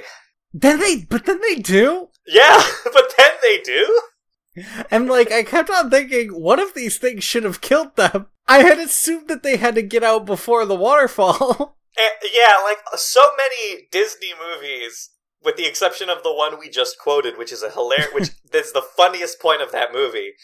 When they do a when they do a we're going towards a waterfall seriously though, they get out before. But this one, they straight up just fucking fall out. So they get out of the water, and it looks like Spot is dead. And then Arlo breathes on him like a oh shit. You know what we didn't talk about? We didn't talk about the fucking lightning bugs. Yeah, That's like a big symbol in this movie that doesn't fucking matter, like everything else in this movie. It doesn't matter, but the, it's, it looks good. It looked super pretty. It looked like something that belonged in Brave. So anyway, he breathes on Spot, and magically Spot coughs up some water and is fine. I kind of wish what had happened, and I watched that and I thought, well, that was stupid because he didn't perform CPR, and he couldn't be expected to. But if he could perform CPR, then they shouldn't have had him cough up water. I wanted him to pass out next to him and then wake up with it turning out Spot is fine. That's the only way it made sense for me for that to work. What I would have done, because I had a similar thought, I was like, oh, both of them are going to wash up, and then they're going to be saved by the human man that they saw earlier. Because they introduced him like Chekhov's human man. And obvi- and if you leave a human man on top of the mantelpiece, he's going to be fired by the end of the film. But no, he just breathes on him and he's fine. Oh, I do want to point out, just because you know, just to just to point it out that uh, in this movie, the dinosaurs don't really have lips, and in the next movie, they do have lips. They have very human lips. Just an artistic choice that both of these movies made, and I think they're both wrong. I don't know what right is. to be fair, dinosaurs probably didn't have lips. Uh, some of them maybe did. You know, I guess that's the big question. Right? That's that to me. That's what I want. Did dinosaurs have human lips? Because if so, they're canceled. No, I'm sorry, but that's so weird to see. Remember I said I wanted to learn about real dinosaurs? I lied. I lied. Fuck it. Although, but to be fair, But to be fair, how else do they make out? Uh, well, we'll talk about that in the next movie. So, here, uh, Arlo and Spot get to the top of the mountain, and at this point, I realize something. He fell into the river, and the river washed him up the mountain, up a waterfall, and then Mhm. back down the other side of the mountain. I don't know what to tell you, man. They meet more people. They meet the old man, and there's another. There's like a mom and two kids. And they have white hair. They all have white hair. Well, and the the kid has like white in his hair. It's from the stress, man. It's hard. I guess, yeah. It's hard being a human in a world with dinosaurs. We kind of talked about the scene already, but The implication is that these two people are his parents, but that doesn't make any goddamn sense because he. I don't. Yeah, I don't think that is the implication. He doesn't look like these two people. It, but it, it is. Imp- it's definitely implied that like they are willing to take him in and take care of him. right. Like as The humans don't talk in this movie. they don't. But the fact that they howled at each other, I think Spot probably has some kind of lost howl. yeah, like I'm looking for home. Right. So Spot and these humans reconnect and they have like a loving moment. And then he goes back to Arlo and Arlo's like, "No, you gotta go home, Spot. Go on, get out of here." Throws Now, rocks see, at what him. are you referencing if it's not Air Buds? uh, see Spot run. see, I don't think I saw that. Oh, dude. I feel like we have both made this reference before. Have we been referencing two movies that just had the same scene in it? See Spot Run is a fantastic movie that we do have to watch. I'm not sure I've ever seen a dog movie that I would call fantastic. I vividly remember really liking this movie. It, it was a pretty good comedy. A bull mastiff. It's a big dog movie. It's a big dog. It, it's it's more like uh Beethoven, I guess, than Air Bud. Reception. The film received negative reviews. Well, I liked it. Okay. God, we really don't want to talk about this movie, huh? So fucking Spot leaves, okay? Yeah, Spot leaves. Spot goes home. He goes with people. Arlo goes back home. This is the point where I find out that uh, Arlo's dad's name was Henry because Arlo's mom sees him in the distance and, and says Henry question mark and I was like, who the fuck is Henry? Do you know what I hated about that scene? Is that Arlo looks nothing like his dad? It's that he's like a quarter of his size, but ultimately it's because that's from The Lion King, but it made sense in The in Lion, the Lion King. King. Yeah, so here's the thing, right? Is that Arlo should have come home grown up, all grown up. That would have been something. It would have been a movie. Also, she her husband is dead, right? Her husband's been dead for a while. She doesn't know that her son is dead. He's the one she would be keeping an eye out for. That's the thing, right? Is if at the beginning of the movie both Arlo and his dad got washed away, it, that line would have made sense. It really does make me think like he wasn't dead for most of this movie. Yeah, I think it's what it feels like is in that beginning scene, Arlo gets washed away while chasing the critter. And then later they said, but what if his dad got washed away? Wouldn't that bring more to the character? Man, this movie's boring as fuck. What if we killed his dad? What if we killed his dad? Ah, Jesus, this movie's so boring and bad, and we gotta do something. What if we just teabag this dinosaur some more? What if we just really fucked this dinosaur up good and and let him stay a child? Anyway, I knew that this movie would end with the whole making his mark thing. Yeah, they really spell it out at the beginning of the movie, but the thing is, is by this point, you really don't want him to. But he, well, here's the thing. From the point of view of his, of his family, he didn't really do anything. He hasn't done shit. He disappeared. He like he didn't end up helping on the farm, and he came back, and they're all happy about it. Absolutely, Of course, they love but he didn't accomplish anything. d- the- I mean- he didn't do his chores. Honestly, I think I think he did accomplish an okay amount. He got the he got Spot back to the humans. He helped the T Rexes. He helped wrangle up some longhorns. He killed four pterosaurs. He he killed four people, and you know what? In a few years, that's gonna come back to him in his dreams all the time. All the time. He's never gonna forget it. He's gonna hear their screams. But from the point of view of his family, he was just gone, and we don't even get a scene where he's like not afraid of the chickens anymore. Right? We that's the thing is that all we see he he gets back home, he puts his muddy paw print. We never find out who the bad dinosaur is. Roll credits. Fuck this movie. Yeah, dude, this movie's this I here's the thing. When Spot goes back with the humans, I cried. Not because it was a good scene. They didn't earn it. I Mhm. cried because they put they had a really well placed piano key and I have a Pavlovian response to just a nice, subtle piano. Uh, I just started crying. I was like, why am I crying? This isn't sad. I don't care. I'm crying because I've been trained to do that. But I didn't feel anything. The tears were real, but the emotions were salty. Neither of these movies made me feel any strong emotion, which is bad. It takes so little for me to cry at a cartoon movie. I literally, a well placed piano got me to just instinctively do it. But this is this is nothing. This is it's It- nothing. this is a movie with no goal, no purpose. Uh, That it looks really pretty, and obviously, a lot of people with a lot of good experience and skill put a lot of work into it. But that kind of makes it worse. Yeah, because it's wasted. Yeah, if this was if this was just a bad movie like fucking The Wild or something, Oh, then I could just dismiss it outright. But this clearly had a lot of work done on it, and it's just like not finding Nemo. and it's it's clear that the people who like the people who put work into this movie really put work into this movie. Pixar is the best for a reason because this, I think, this is their worst movie. I haven't seen the Cars movies. I've seen Cars one, There are two more. yes, but I do think that and a plane one. that wasn't made by Pixar. That was Disney TV. Uh, TV. Was it really? Yes, or that was Disney and uh, Disney. That was a third animation studio that Disney owns. I've I've never seen a Cars movie. My up till now my least favorite Pixar movie would have been Ratatouille. Bold choice. I just I don't I don't think it told the story very well. I just really like the the scene where the he eats the ratatouille. That's just such a good scene.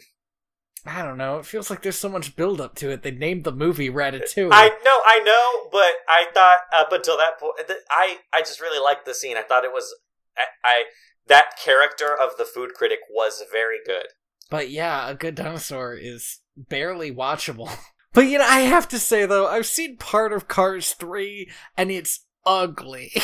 is the thing. It's ugly and I don't think it has a good plot, All right, you which know- makes it worse than a good dinosaur cuz a good dinosaur is pretty and has a bad plot. But nobody gets strangled in Cars 3. You know what I don't know? I will say this, and it's that I forgot about the Cars movies when I said this is the worst Pixar movie. But this movie is for no one. I, w- I wouldn't show this movie to a kid because there's just scenes in it that are too raw. I wouldn't show this movie to an adult because it's boring as fuck. I think the only people who should watch this movie are the people who currently work at Pixar so that they can look at it and go, amazing rendering does not make a good script, and you're gonna learn that lesson by watching this shit today. I think Ed Catmull stays up at night thinking about this movie. you don't think he's got other shit to think about? I not anymore. Let's go back to the year 1990. Computer generated images are kind of at the point where they're being used viably to produce special effects in film. Four years later, two things happen. One is that Pixar's feature film, Toy Story, was released, completely computer generated, and it was an amazing award winning film. And the other was that Jurassic Park was released a movie that was able to blend animatronics, live action, and photorealistic computer generated images to create what was considered at the time to be an amazing experience featuring dinosaurs. Disney had been talking about making a dinosaur feature film since uh, the uh, late 80s, but it was postponed after the release of The Land Before Time. That makes a lot of sense. Actually, kind of doesn't. Because as you say that, I think, oh, they don't want to rip off Land Before Time. And then I thought, but shouldn't they have? I mean, at this point, Disney was in kind of in the middle of their renaissance in the 80, late 80s. So they had other projects that they really wanted to focus on. But by the 2000s, they were kind of running out of steam. The success of Toy Story made uh, the CEO at the time, Mike Eisner, say, you know what? Let's put together a complete animation computer graphics team and we're going to make our own computer generated film. And what we ended up with was Dinosaur. Yep. Dinosaur. I remember enjoying Dinosaur as a kid. You know what? I remember kind of enjoying Dinosaur as a kid. I think even at the time I thought it's not as good as I would like it to be. I, I remember watching it as a kid and thinking it's not as good as The Land Before Time. I really liked I think Land Before Time too. I well, I, when I say The Land Before Time, I, I think I mean five, which was my personal favorite. I actually don't think Land Before Time is a very like holds up very well, but there are maybe a couple of them that do. I think the original Land Before Time is definitely like a beautiful movie, which is weird a weird thing to say because it's kind of an ugly looking movie. The dinosaurs in that movie look very gross. Yeah, they do. But it's captivating. It definitely captures the mind. We start off looking at a dinosaur fetus. With this, I, I almost forgot about this. It's not even in my notes.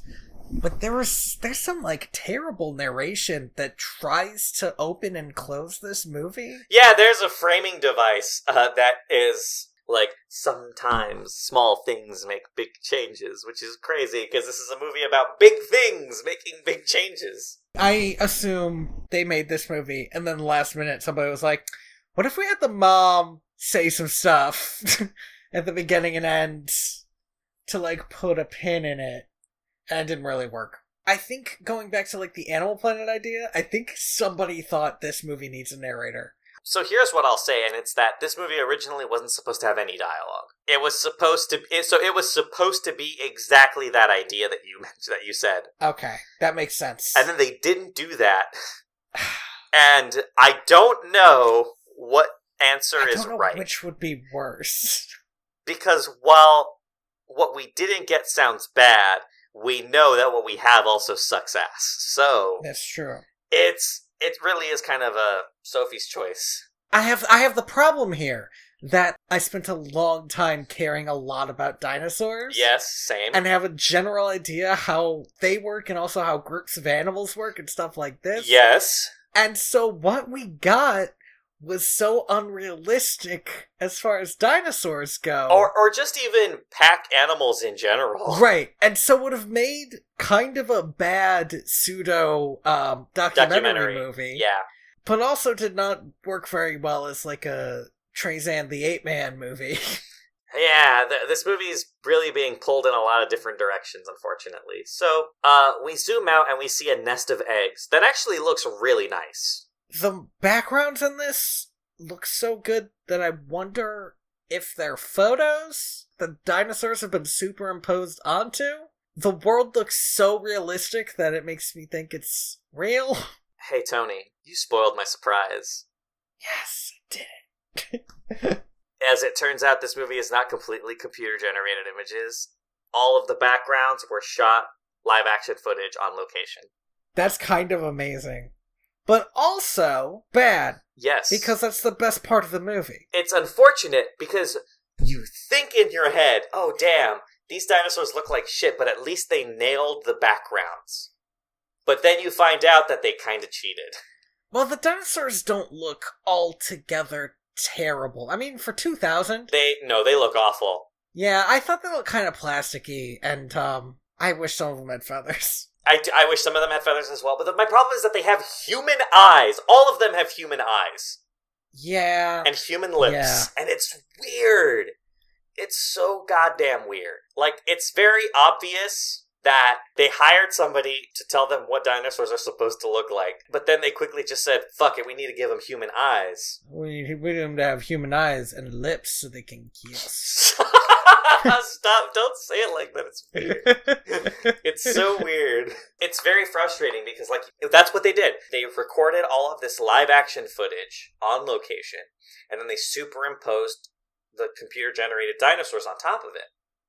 And the problem is that it looks worse than Jurassic Park, which is a movie that came out six years before. And part of the reason it looks worse than Jurassic Park is the dinosaurs don't look like they fit into the scenery quite right. Probably because they're superimposed onto it. Yeah, and in Jurassic Park, they had puppets and animatronics for close up shots. Right. and for kind of a lot of the big complex scenes that they just couldn't quite do with computers. The problem that this movie has is that the dinosaurs in some scenes aren't lit right, and other scenes don't look like they're interacting properly with the background. It's it's frustrating because every time a dinosaur shows up, it ruins my wallpaper. uh so this egg gets uh Kidnapped. Well, first, uh, a Carnotaurus like attacks this herd of creatures, and the mom crushes all of her eggs and runs away, which bad mothering, really. Bad, real bad mothering. Then the Oviraptor steals the egg, and then we have a very long montage. A very long montage in which it is revealed that this is the sturdiest egg in existence It's because this egg is a prop.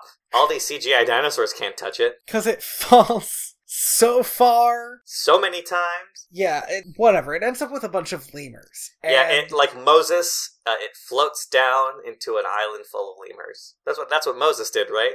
Yep, pretty much exactly. The lemurs are such a weird part of this movie, though. Not only did they never live among dinosaurs, I don't think scientists ever thought they did. nope. So it's so weird.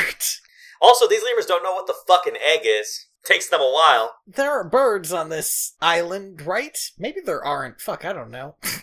As I say that, I think. Actually, I don't know. What the hell would lay eggs that would be on this island? Maybe Fish. it's a mammal only island. You're right, fish. But fish eggs look different. Fish eggs do look different, but they're still eggs. I guess maybe they thought it was just a weird looking rock, but wouldn't they just say, "What? Oh, weird looking rock fell out of the sky"? There's a lot of rigmarole about this egg. They have no idea what this egg is. Also, as soon as the mom started talking, I recognized the voice. Yeah, I recognized her voice too, and I realized it was Aunt Josephine, Josephine. from a series of unfortunate events. I know. I was blown away. That was not who I expected it to, To be when me I neither. googled it. Me neither. I was like, I recognize this voice. Is she in the Lion King? No, she is in the new one, but she wasn't in the old one.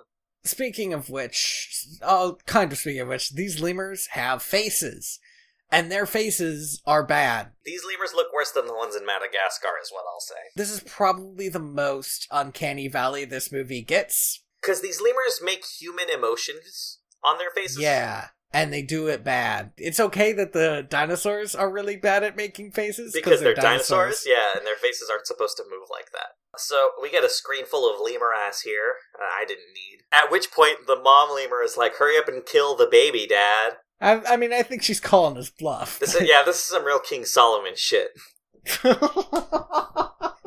I don't want to look up the evolutionary history of cloacas. But I'm fairly sure dinosaurs didn't pee. Two times in this movie, they make a baby peed on you joke, which is not great. with the same character. Literally the lowest hanging fruit you can go for. Also, there's a blonde lemur here, and I was not. I was confused as to why only one of the lemurs was blonde. We do find out later why he's blonde, and it's because he's a piece of shit. Uh, is that a reason? Uh, no. No, it's not, Tony. yeah, he sucks. He's the worst character in this movie. He he sucks, and they play it for comedy, but they kind of shouldn't. They really shouldn't. Yeah, the, the, this fucking lemur is a piece of shit.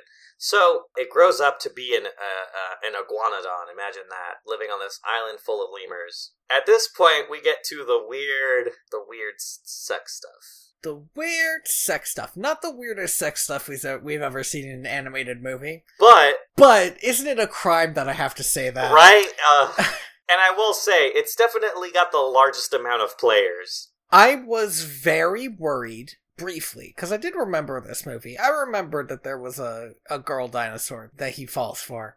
I was briefly very concerned that there might be sort of a romance with a monkey. It is implied, though, right? yeah, you know, there's nobody there for um, Nobody wants to fuck the dinosaur, which is my new dance. Fuck the dinosaur.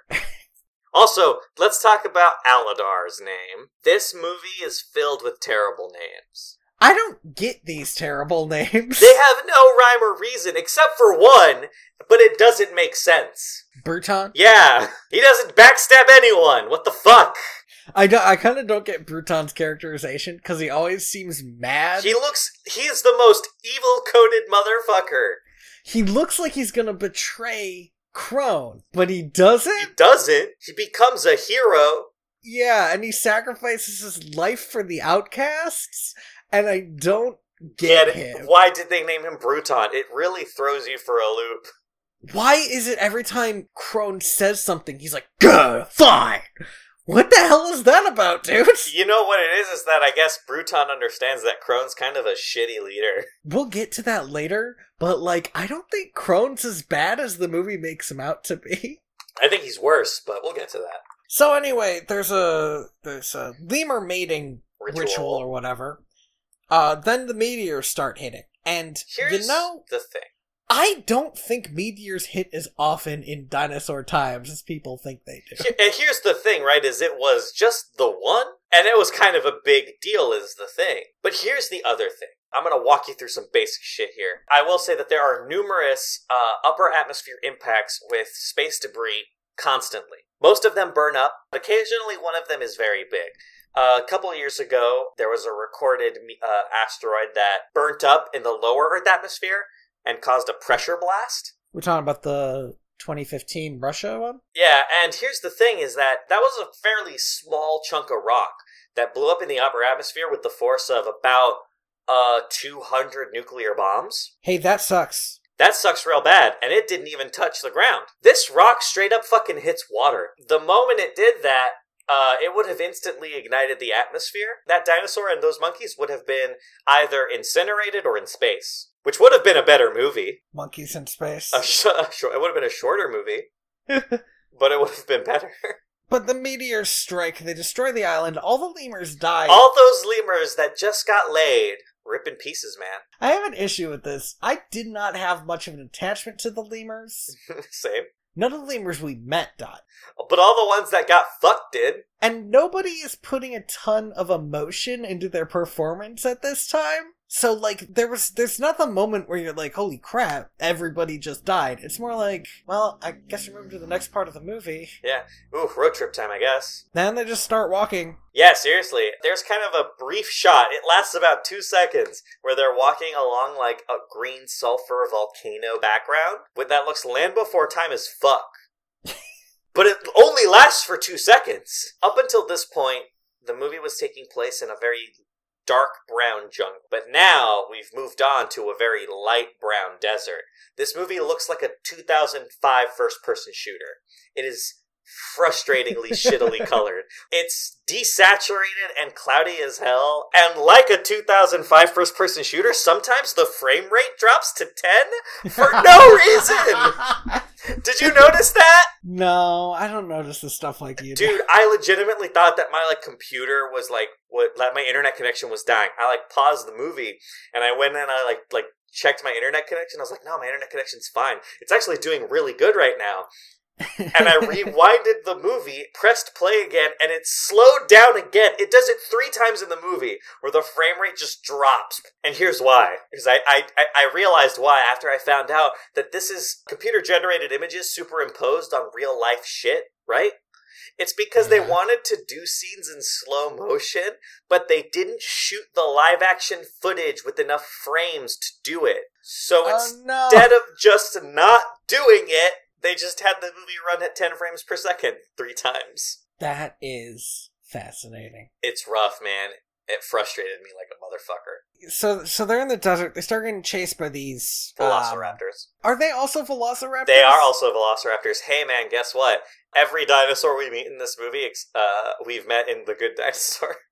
I really fucking wish movie makers would use any other dinosaur than Velociraptor. I'm sort of shocked that it's so overused. You gotta blame Jurassic Park for that. Which is funny because they're not even velociraptors; those are Deinonychus. No, those are like Utah Raptors. oh right? yeah, that's right, the Utah Raptors. I think they're Utah Raptors because they have the big claw. I thought the Utah Raptors didn't exist when the Jurassic Park movie was made, though.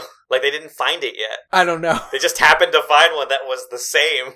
That just looked like it. Like, oh, this is the Jurassic Park one. Oh shit, we found it. So they're running away from from these raptors. They end up smacking right into a herd of um Iguanodon and uh, of iguanodon and some different kinds of uh, Parasaurolophus. Parasaurolophus. Those are There the are some duckbills. sauropods in there. Just a, just a lot of creatures. Yeah. Okay, they're all moving as a big group so they don't get picked up. I love this because before we meet them, this large cloud of dust rolls in as if Mhm. it's being generated by all of this herd, but usually the dust ends up behind the herd. What I noticed at this scene was like a very undersold meet cute.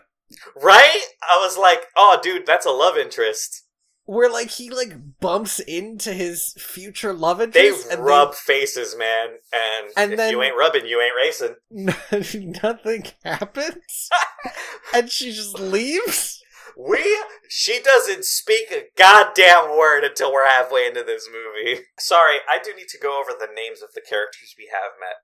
Aladar is our lead. He's an iguanodon. Plio, I believe, is the blonde lemur. Zini and Yar are Aladar's mom and his mom's dad. And Suri is uh, the young The female, the the the kind of teenage girl lemur. That and the reason I'm saying this is so that you know that we know what their names are, but we're never going to talk about them again. I definitely know what their names are and did not immediately forget them again. Those are definitely names that I remember from this movie that said them enough times for me. Did they? I think you're being sarcastic.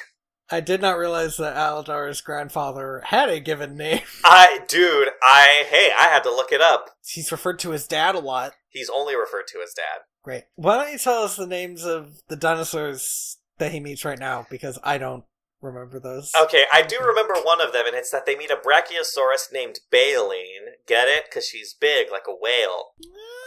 A styracosaurus named Eema, and her pet dog, Url, an ankylosaurus. Now, here's the thing if you want to not rip off The Land Before Time, Oh my god, you're right. I forgot about Spike until just this moment. I first of all, how dare you forget about Spike? How but dare the thing you? about Spike is, I, I know that Spike is basically a dog, but he's also, very importantly, in The Land Before Time, a character yeah, who's who's like a person that's like, sure, he's kind of like a dog, but he's like a person. he's like right? he's he's not really a dog. He's more of just like a very. I think he's the youngest. yeah, and he can't speak yet. That's the thing is that he's still a baby, even though he's big.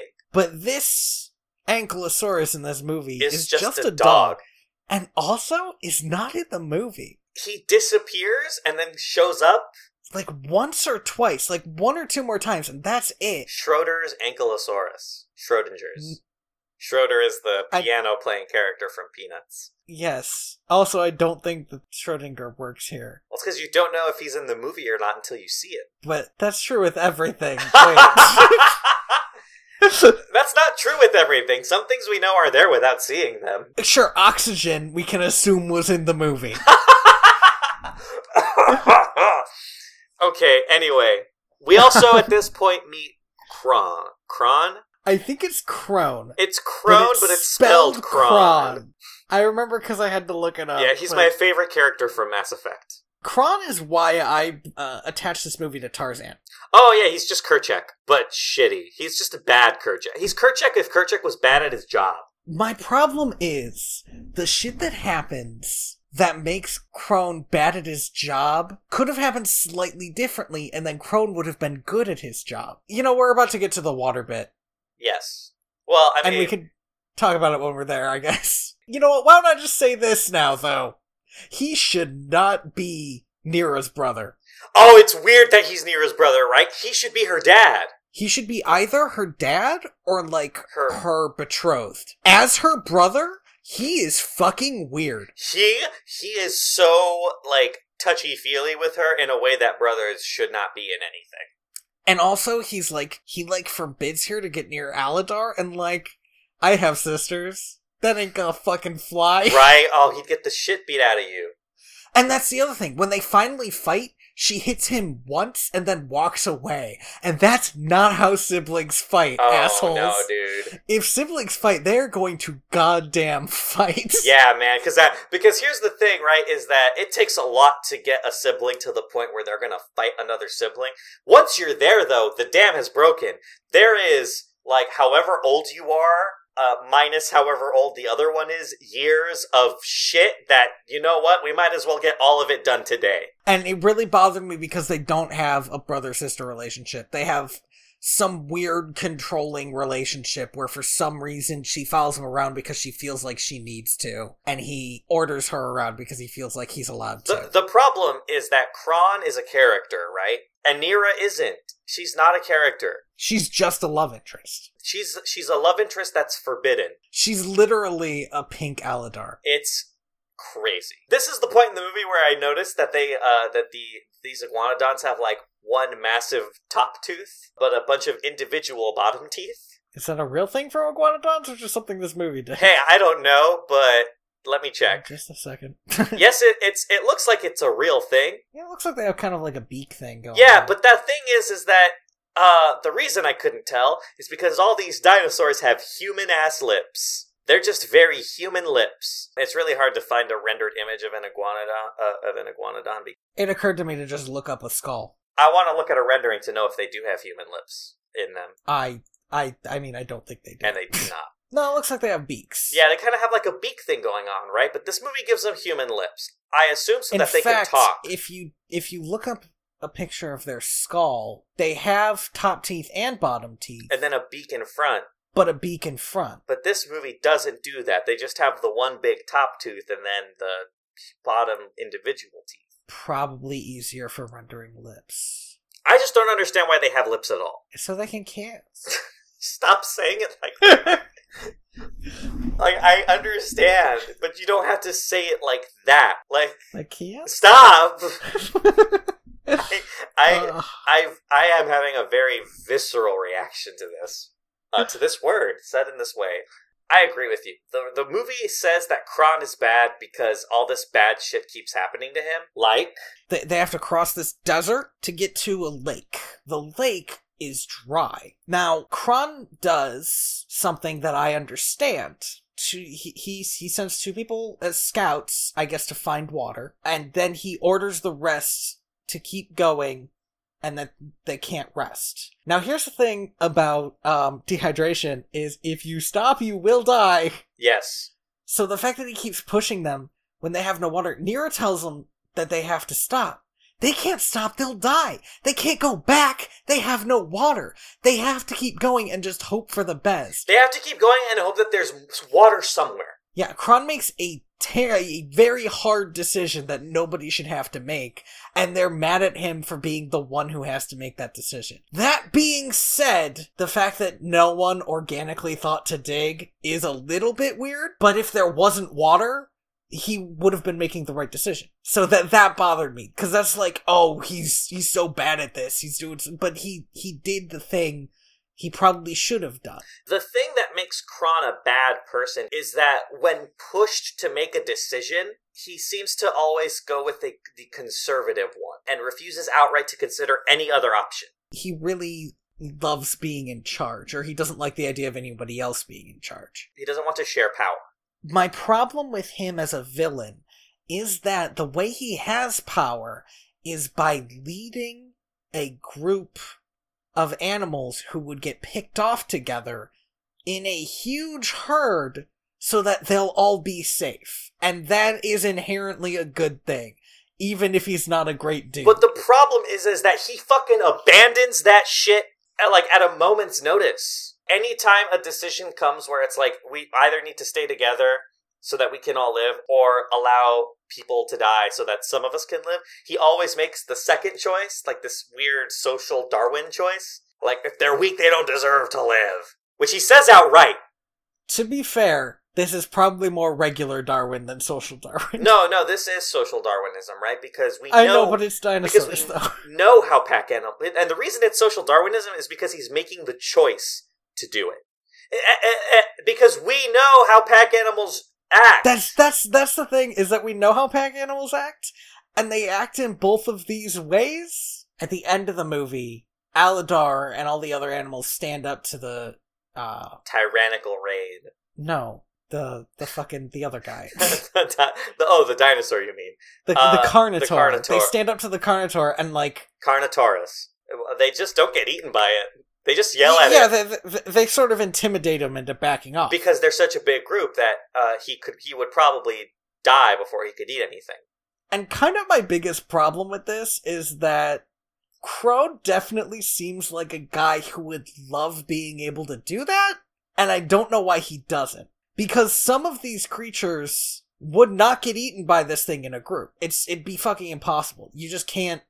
Some of them have horns and spikes. Some of them are huge. And so the thing is, is that classically pack animals like this, what they would do when they're being harassed by a by a by a predator, is that they put all of the young in the middle, all of the elderly dinosaurs around the young, so that if a if a predator does get through, they just eat an old one and not a young one, and then all of the fight worthy kind of adults around them ready to fucking stab a bitch or kick a bitch or slap a bitch with a tail. Crone is not coded as cowardly.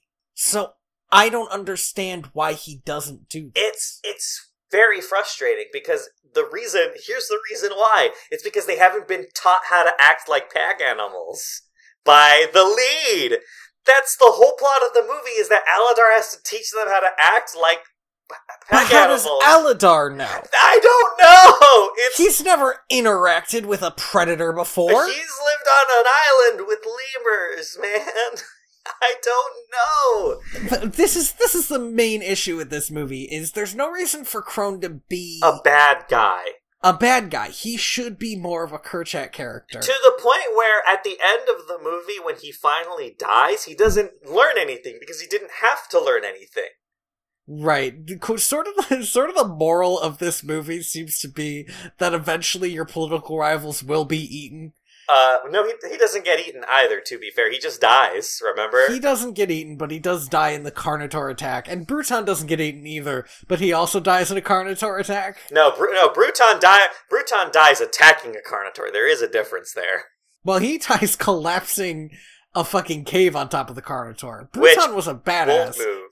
but he died for co- no conceivable reason as far as the movie goes. I felt like. Uh, well, no, he died to to give the the others a chance, hope to give them hope. Okay, no, it, it was it was fine from the movie. It was bad for his story. Here's the thing: it's it's because earlier on in the scene he says that it's his destiny to die in the cave, Yeah. and then uh,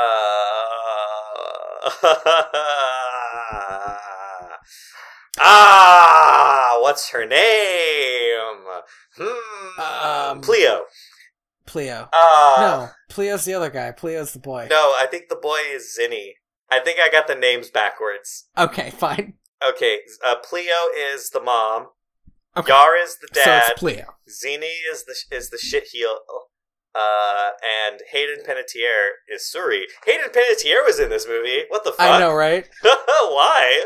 I don't know, because she was a kid and she could voice a kid. Oh, I guess so, huh? Yeah, that's right. I just I for I forget that Hayden Panettiere wasn't always a teenager in horror movies. Here's the thing, right? Is when he died, I thought Aladar was gonna dig him out, and and Aladar was gonna be like, "Come on, we have to keep moving." I thought I, I thought you said it wasn't your destiny to die in this cave, and he was gonna look at him and go, "No, Aladar, it was my choice to die in this cave," and then he dies. But instead, he just dies, so it's whatever, I guess, man. I actually that that one scene between Bruton and Plio, I kind of wanted her to be like washing his wounds or something. But that's kind of like romantic coding is the problem. I guess, but it could also be motherly coding. No, they're both too old for that. But she's literally a mom. Yeah, but he's also literally an old man. I see what you're saying. It's just that she like instead of instead of like cleaning his wounds, brought him like an aspirin, which And like, you do it yourself, I guess, fucker. Also, don't die.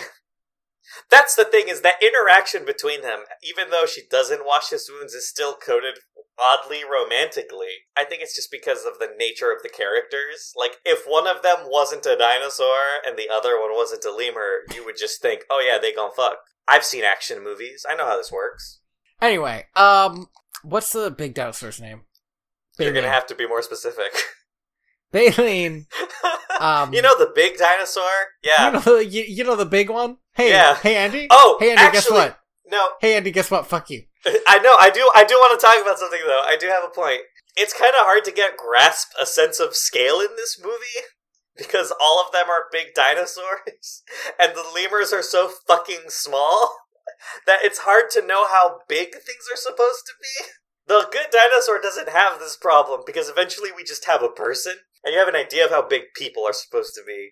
Baylene discovers that there's water still in the lake, just a little bit underground. Wow, man, are we still there? Fuck.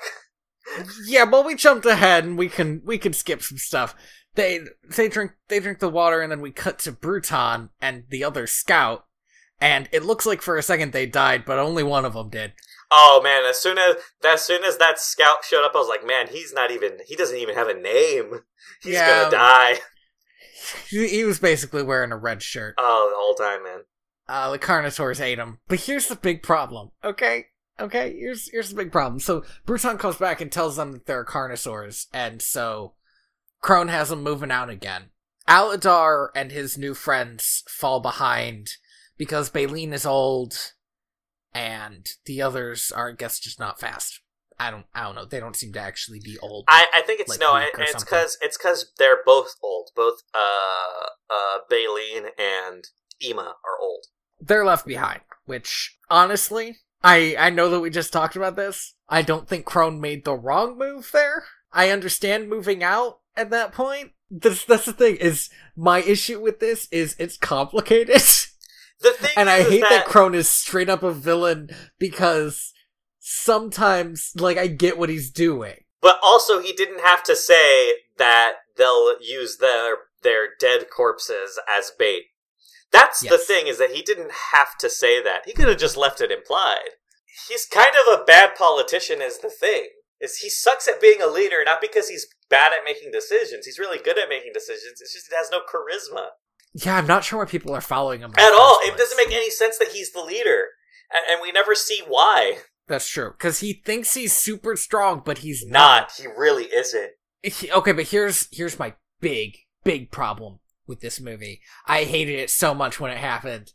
It starts raining, and all the last scenes were all about finding water in the desert. And I was so mad there. I was like, "Why is it raining? That's the one thing it shouldn't be doing now." Oh, sorry. I do. I do want to point. We did miss something before it starts raining, which is that that night.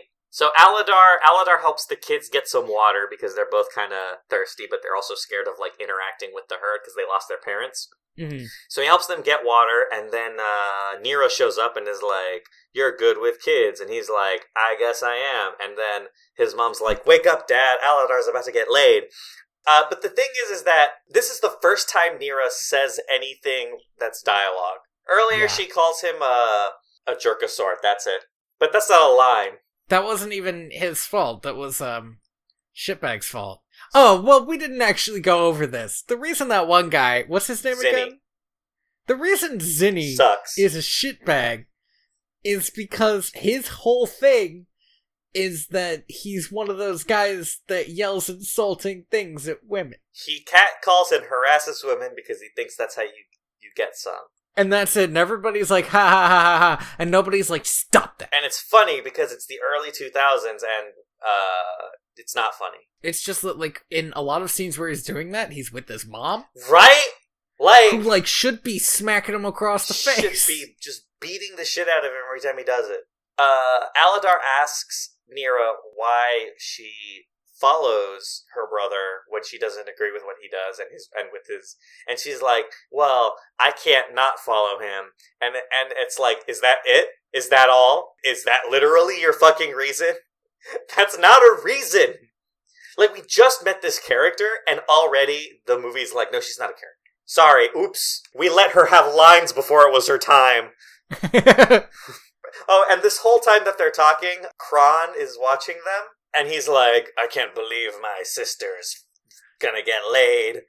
One hundred percent the shit like the weirdest brotherly thing to do. To do, right? Nothing says I'm your brother like watching your sister have a meet cute. If this was a father or a love interest, either of those characters could have conceivably had a problem with her flirting with somebody. It makes sense for them to be brooding on a mountain watching it happen. But when it's the brother, it's weird. As a brother, I think the thing you do is look anywhere else. Is you go, ah, ooh, gross. Uh, it's weird. I have so many problems with Kron as a as a character. He doesn't make any sense to me. so so now we're at the ring. Yeah. Uh, this is this is something. So Bruton's all beat up, and they they take him into the cave that they're hiding out in. Yeah, two Bruton. Baylene calls Bruton one of them, which I think really highlights the confusion of themes in this movie. This movie really doesn't know what it wants to be. Is he one of them because he was strong up until he almost got eaten? Because if so, then she should be helping him out. Or is he one of them because there's a class system? Because we have not learned about a class system. We system. don't know anything about a class. System. See, the thing is, is that Bruton, up until this point, does not agree with Kron. In fact, questions him at every moment. Also, his name is fucking Bruton, so you're expecting him to betray Kron at some point and become the true villain. I thought his thing was that he would try to kill Kron. Actually, you know what I thought? Let me tell you what I thought. Tell me what you When thought. he when he and the scout went alone. Oh, did you think he was gonna kill the scout? no. Damn it! I thought he was going to have the Carnotaur kill him though. Oh, I thought he was going to be like working with the Carnotaur. right, same. But that that would also, I think, that would add some complications to the social structure. That would be very complicated, but also I would understand the villain. Uh, man, we're actually a, a halfway into this movie. Yeah, maybe a little bit more because we already we already had Bruton die. Yeah, well, you already had Bruton die. So Bruton, uh, so Bruton's all mad because he's all weak now, and he's like, "Oh, I'm gonna die." And then the mom comes and is like, "We are who we choose to be, Sim Bruton," and and he chooses to be dead. Uh, Sure. Also, there's two Carnotaurs, and one of them definitely dies, and then the other one just leaves. So this Carnotaur, when I saw that, I thought, okay, so this Carnotaur only wanted some food so that it could survive, and now its mate is dead, Now he wants killed by that very food. This time it's personal. personal. This is some John Wick shit. These outcasts decide to continue walking into the cave because on the other side of the cave is a Carnotaur. They get to the end of the cave and Aladar has like a has like a mild breakdown. He's got he freaks out for no fucking reason. There's a goddamn Brachiosaurus in the room. Right? And and she has to remind him, right? Like, hey, excuse And he's me. like, I can't knock down this wall. And she's like, I'm 30 feet tall, you dipshit. Ugh. So they break down the wall and on the other side is the Great Valley. They made it. I mean, the mating grounds. Right. It's the Great Valley, but it's the Great Valley though. So but it's the Great Valley, it's the it's it also it's just the Great Valley. It even has the same thing because in the once the the thing is is that in the Land Before Time, if I remember correctly, when they get 40 feet tall. when they get to the Great Valley, what what what was the answer? Sorry, I said the Brachiosaurus was 30 feet tall, then I googled it. Oh my God, Tony! Stop going to That's- the dinosaur wiki. They're so big. They are. We knew that. They're dinosaurs. They're all big. Not all of them. Some of them are very small. The Great Valley. Right. In the Land Before Time, when they defeat the shark teeth, what they do is they cause a cave in at the entrance to the Great Valley, which is what happened in this movie, except in this movie it happens before they get there. Wait, so is it the same valley? No!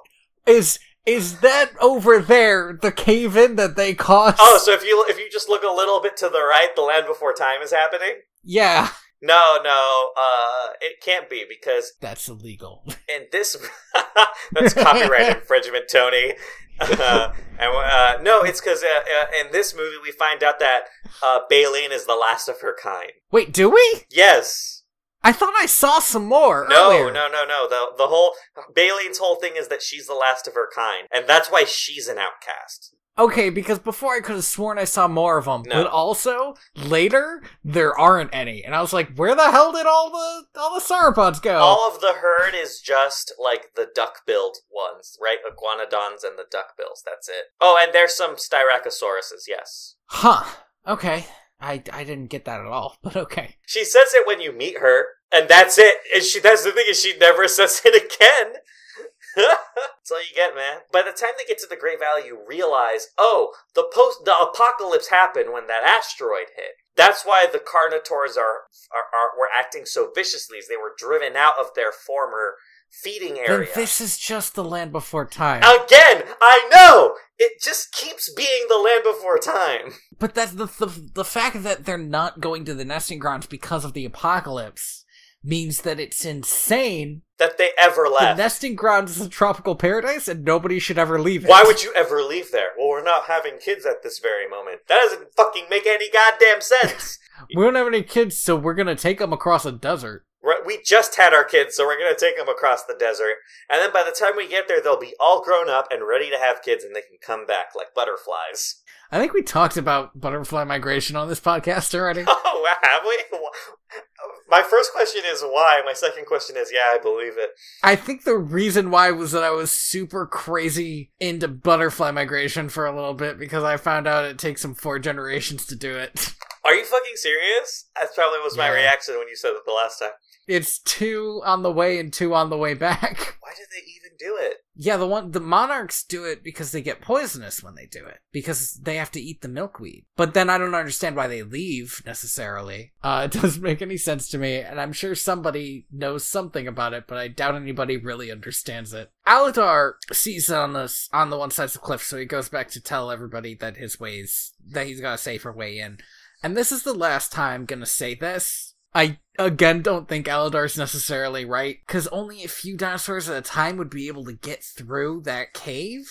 It'd be like a very easy choke point for them to be picked off by predators. Except there's only the one predator. I was thinking that once that second Carnotaur died, that first Carnotaur would team up with the Velociraptors, which would have made the last scene a little bit more climactic. Because the thing is, is it, there's just it's only one of them. Like, what's it gonna do? Well, you know, Aladar and everybody intimidated, and that like works, and it goes after. Her. So I want to talk about what Kron does when he sees there's a huge cliff they have to climb. Tomorrow is he tries to make a couple of kids do it. And I understand why that's evil. I also understand why it's good. Okay, Now wait, because you'd want them to go first so that you could catch them, because you want somebody behind the kids. Also, if they do manage to get to the top, then he's right. Anybody else could do it. yes, and then they can fall to their death on the other side first, Yes. giving the Yes. other adults a soft place to land. Again, though, he doesn't know that. Okay, except Aladar tells him that that's what's on Yes. the other side. But first, he does this before Aladar says that. True. Kron consistently makes the best decision for what he believes his options are. But then, when another better decision shows up, he says, fuck you. Then then he refuses to consider. I've already made my That's- decision. That's what makes him the villain, but they keep on trying to make him the villain for making the decision in the first place. Yeah, it's, and yeah, again, the problem isn't that he made a decision. That's his job as a leader. This movie's kind of poorly written, is the thing. Yeah, it's it's kind of a mess. Also, at this point, here's here here's another thing that's poorly written about this movie. You know, all the other characters, they don't get to be here for the end. Oh yeah, the, the, there's this whole climax happening, and on the other side of that climax is the Great Valley, where all the other characters are just chilling. And it would be funny if they cut to all the other characters just chilling, but they don't. right? Well, they're having this big epic fight. It Yeah. just cuts to just all of them like sitting in the lake, like, ah, how nice. I wonder how Aladar is doing. I hope he's okay.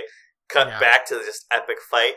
Okay, well, Cr- Kron Neera a headbutt something like we talked about before. It does not evolve into a brother sister fight. She decides to join Aladar, and the movie frames it as being dramatic. The problem is, is that she already agreed with him earlier. There was in no way where this was dramatic.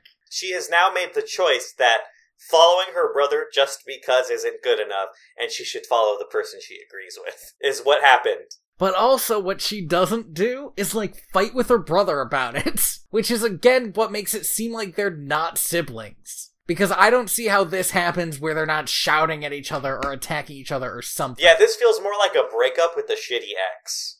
Yeah. Then the Carnosaur shows up. And again, it's just one. It's just one. Everybody stands together and it's like, um, maybe I can't fight all these guys, but it sees Kron climbing up the thing. And it's like, hmm, fresh meat. Okay, but here's the thing. Kron should be safe there because there's no way. Do you know? Okay, do you, do you know what Carnosaurs are famous for? Uh, no, please tell me. They're famous for having arms that are smaller than T Rex They're arms. very small. They're so much smaller. They're they're about as small as that snake that we talked about earlier.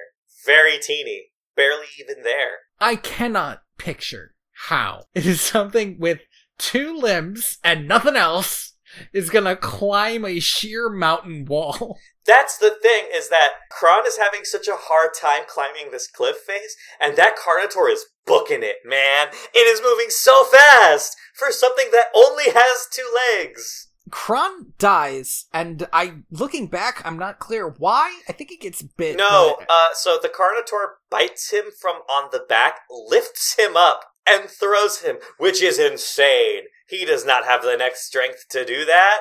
That's not how neck work. I don't know if you've ever tried to lift something mildly heavy with using only your teeth, but you don't get very wait, far. wait, wait, wait, wait, wait. I got a water bottle here. Okay, is it full of water or is it empty? Because I feel like. It's full of water. All right, Just try. try, just... Let's. Okay, tell me how hard it is. Oh, that sucked. That sucked a Cool. lot. Now actually. imagine it was a. Per- now imagine it was a small child. It, it mostly sucked on my teeth, but like not great. Now imagine doing that to a, a like a teenager. I don't want to. Well, you know, I'm not saying do you want to. I'm saying that it's it, it, that's what happened in this movie. Oh, th- this is the second point where the frame rate drops like a motherfucker. Okay, yes, I did. Okay, I did notice this. Aladar and Neera show up to save Kron, but they're too late. He's already dead. Aladar go- pushes the Carnotaur off the cliff to the sheer drop that he said was there. The Carnotaur, like at 10 frames a second, tries to bring him down with him. So, okay, so here's the thing that bothered me about how quickly Kron died. Aladar keeps getting bit by these fuckers, Seriously, and he's just fine. and he's fine. His like tail is a little red from the last time this happened, but he's fine. Aladar does not have nearly as much battle damage as uh, Arlo. Oh, so here's the thing: is that the Carnotaur like tries to drag him off the cliff, but then doesn't. But then doesn't. Yep.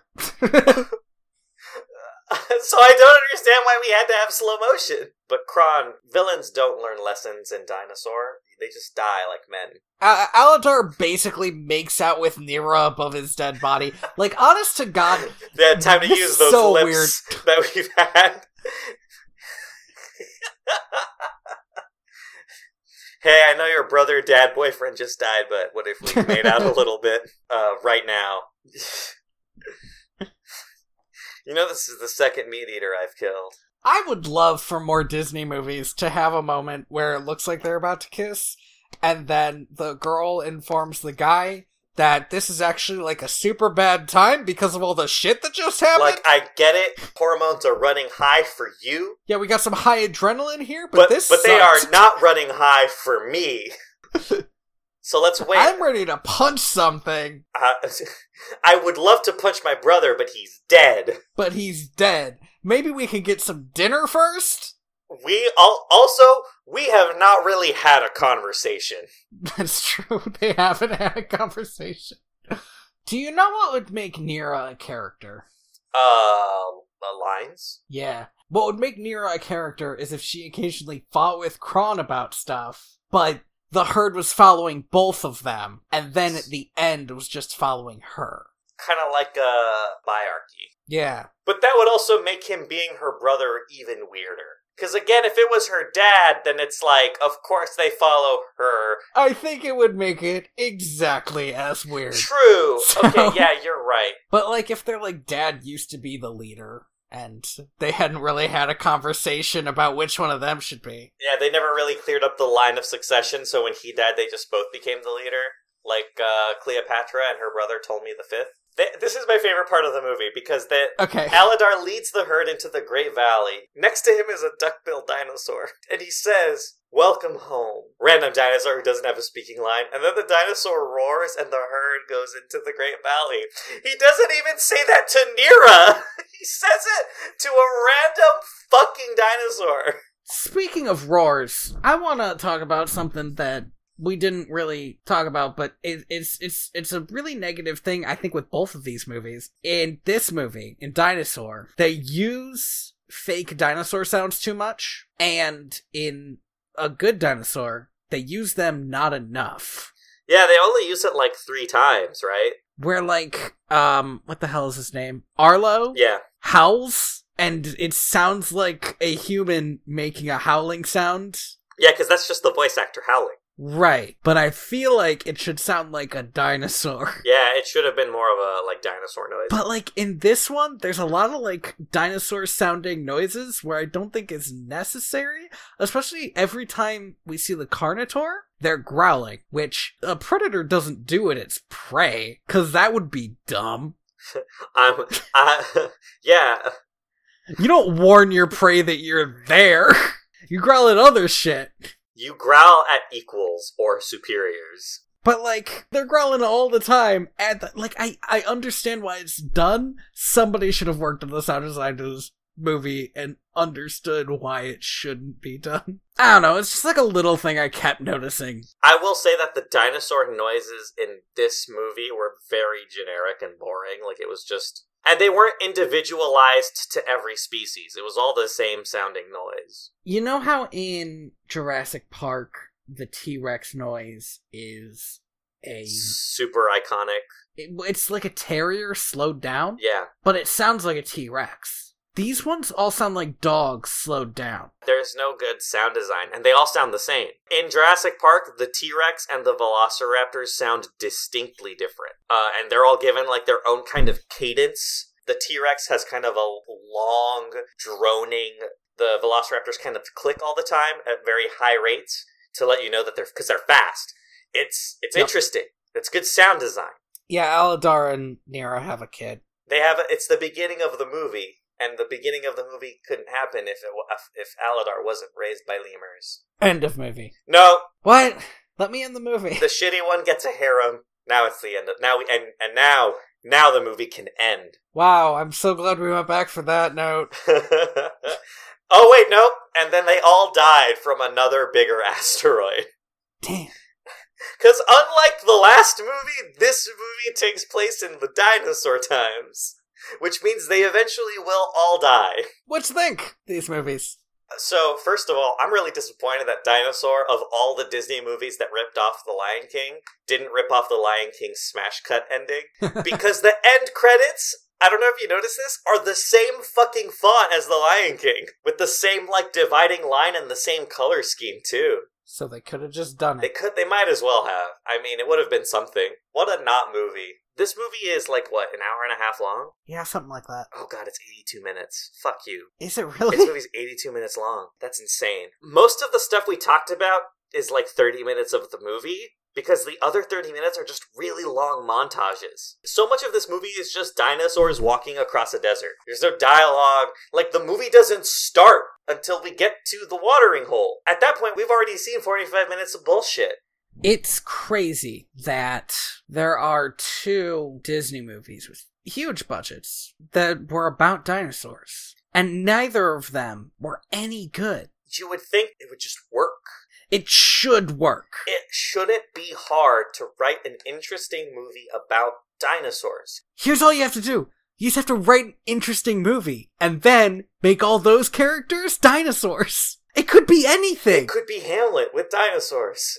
Hamlet with dinosaurs. Well, they did that with lions, and I'd like them to not keep repeating it. Othello with dinosaurs. Like, just pick a fucking Shakespeare play and make it about dinosaurs. Pick a Shakespeare Macbeth with dinosaurs. That's I'd also love it. The Lion King, unfortunately. It's only a little The Lion King. It's a bit The Lion King, actually. Yeah, the problem with The Lion King is that they took two Shakespeare plays, uh, which is why it's two times as good as all the other Disney movies. Swan Princess with dinosaurs. oh my god. the Ugly Duckling with dinosaurs. That one writes itself. Yeah, that one works. Um, but I don't think it'd be good. Uh, I mean, it'd, it'd be a fucking decent kids movie at least. That's the thing is that these are both not good kids movies. Dinosaur is almost a kids movie. No, in that that is there's nothing. There's there's nothing real objectionable, and there's a lot of pseudo um, scientific junk. a lot less weird gender fucking harassment shit in the Good Dinosaur. Shit, you're right. So I'll take the Good Dinosaur over Dinosaur because of that, the good dinosaur has a kid almost being choked to death. which is bad. I just I can't get past that. No, me neither. I'm not saying. Uh, listen, they're these are both not movies that are for kids, These aren't movies that are for anybody because they were made for kids.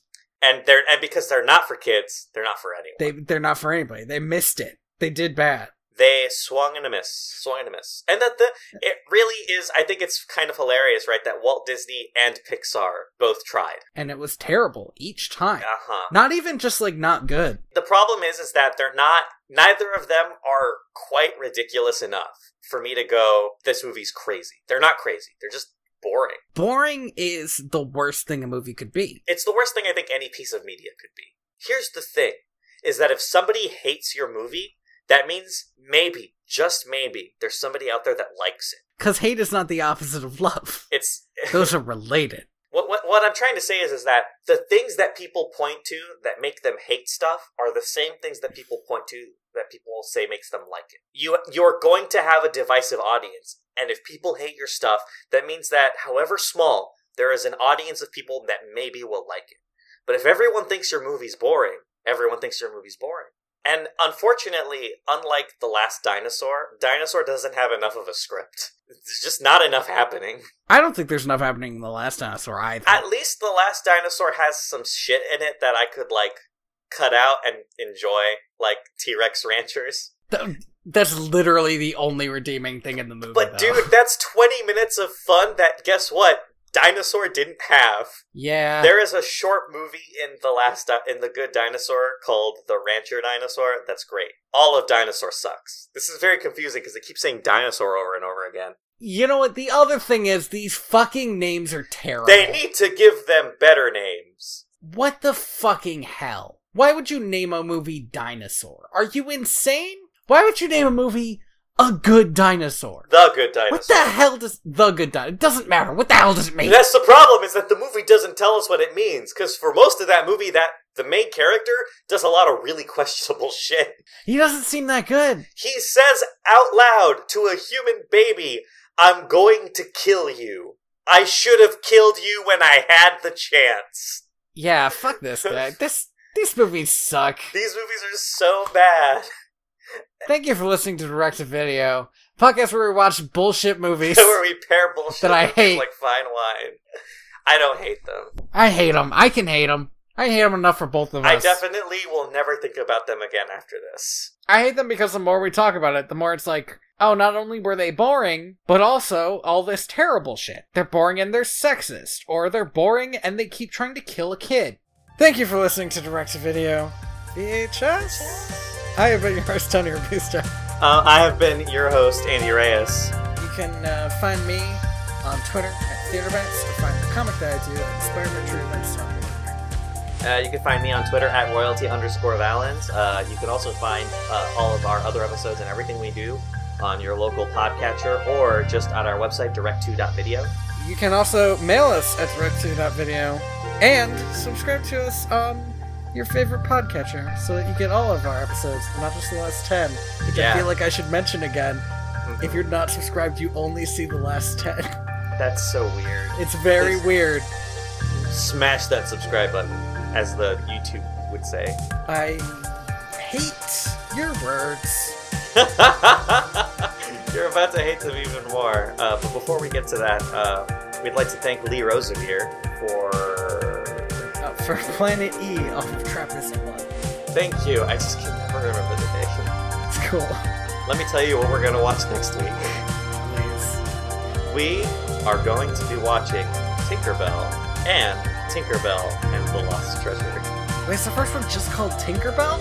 It's just called Tinkerbell. It's like uh, it's like it's like kind of the album of the band kind of thing. Boy, I'm either going to hate this or I'm going to love it after things about myself.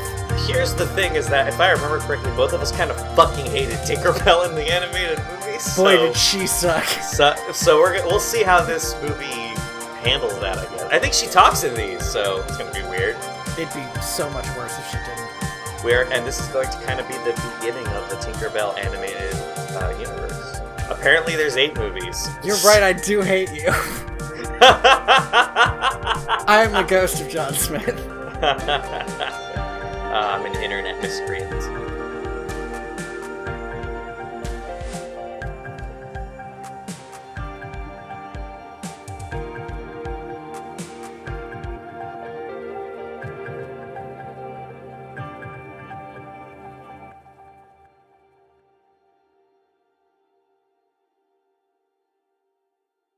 is I found a movie that I do want us to watch at some point.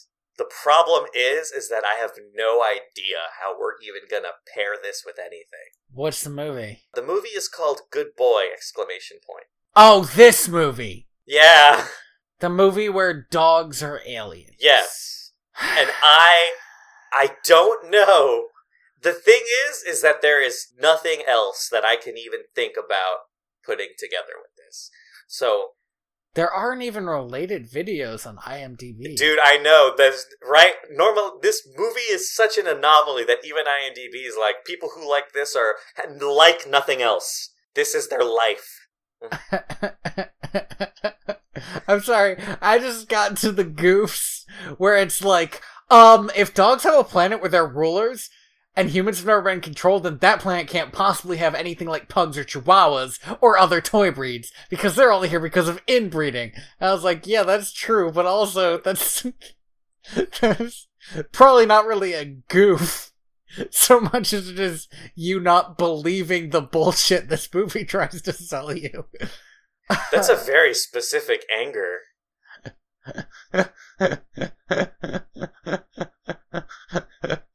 Are you uh, okay? I cannot be in the. Are you okay? I think you're dying. Plot holes. No. Who built the dog spaceships? They can't have done it themselves, not having opposable thumbs. oh Factual errors. When Owen crosses off the last day in August on his calendar, he crosses the number 30.